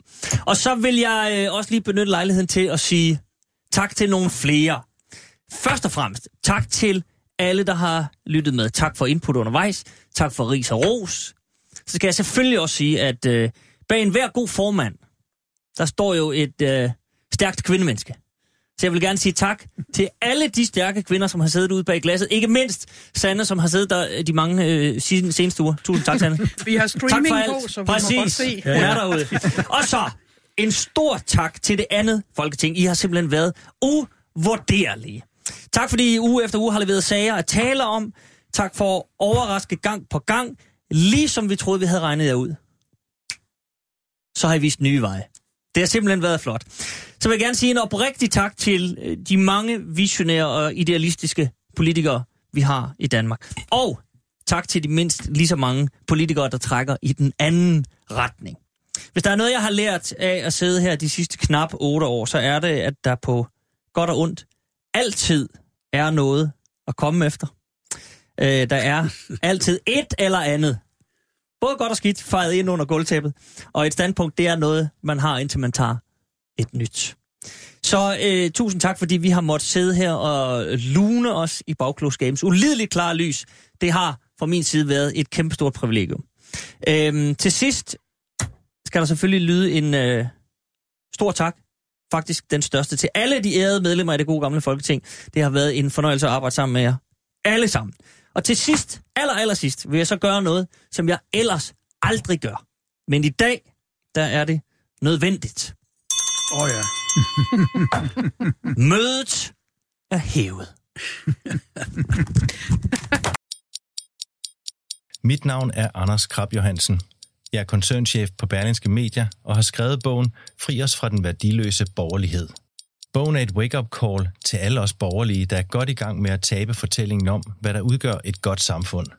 Vi har overladt omsorgen til staten, velstand til vores politikere, familien til institutionerne, dannelsen til tilfældighederne og forsømt at genopfinde og forny de værdier, som taler til menneskets hjerter. Fri os fra den værdiløse borgerlighed er i handlen nu –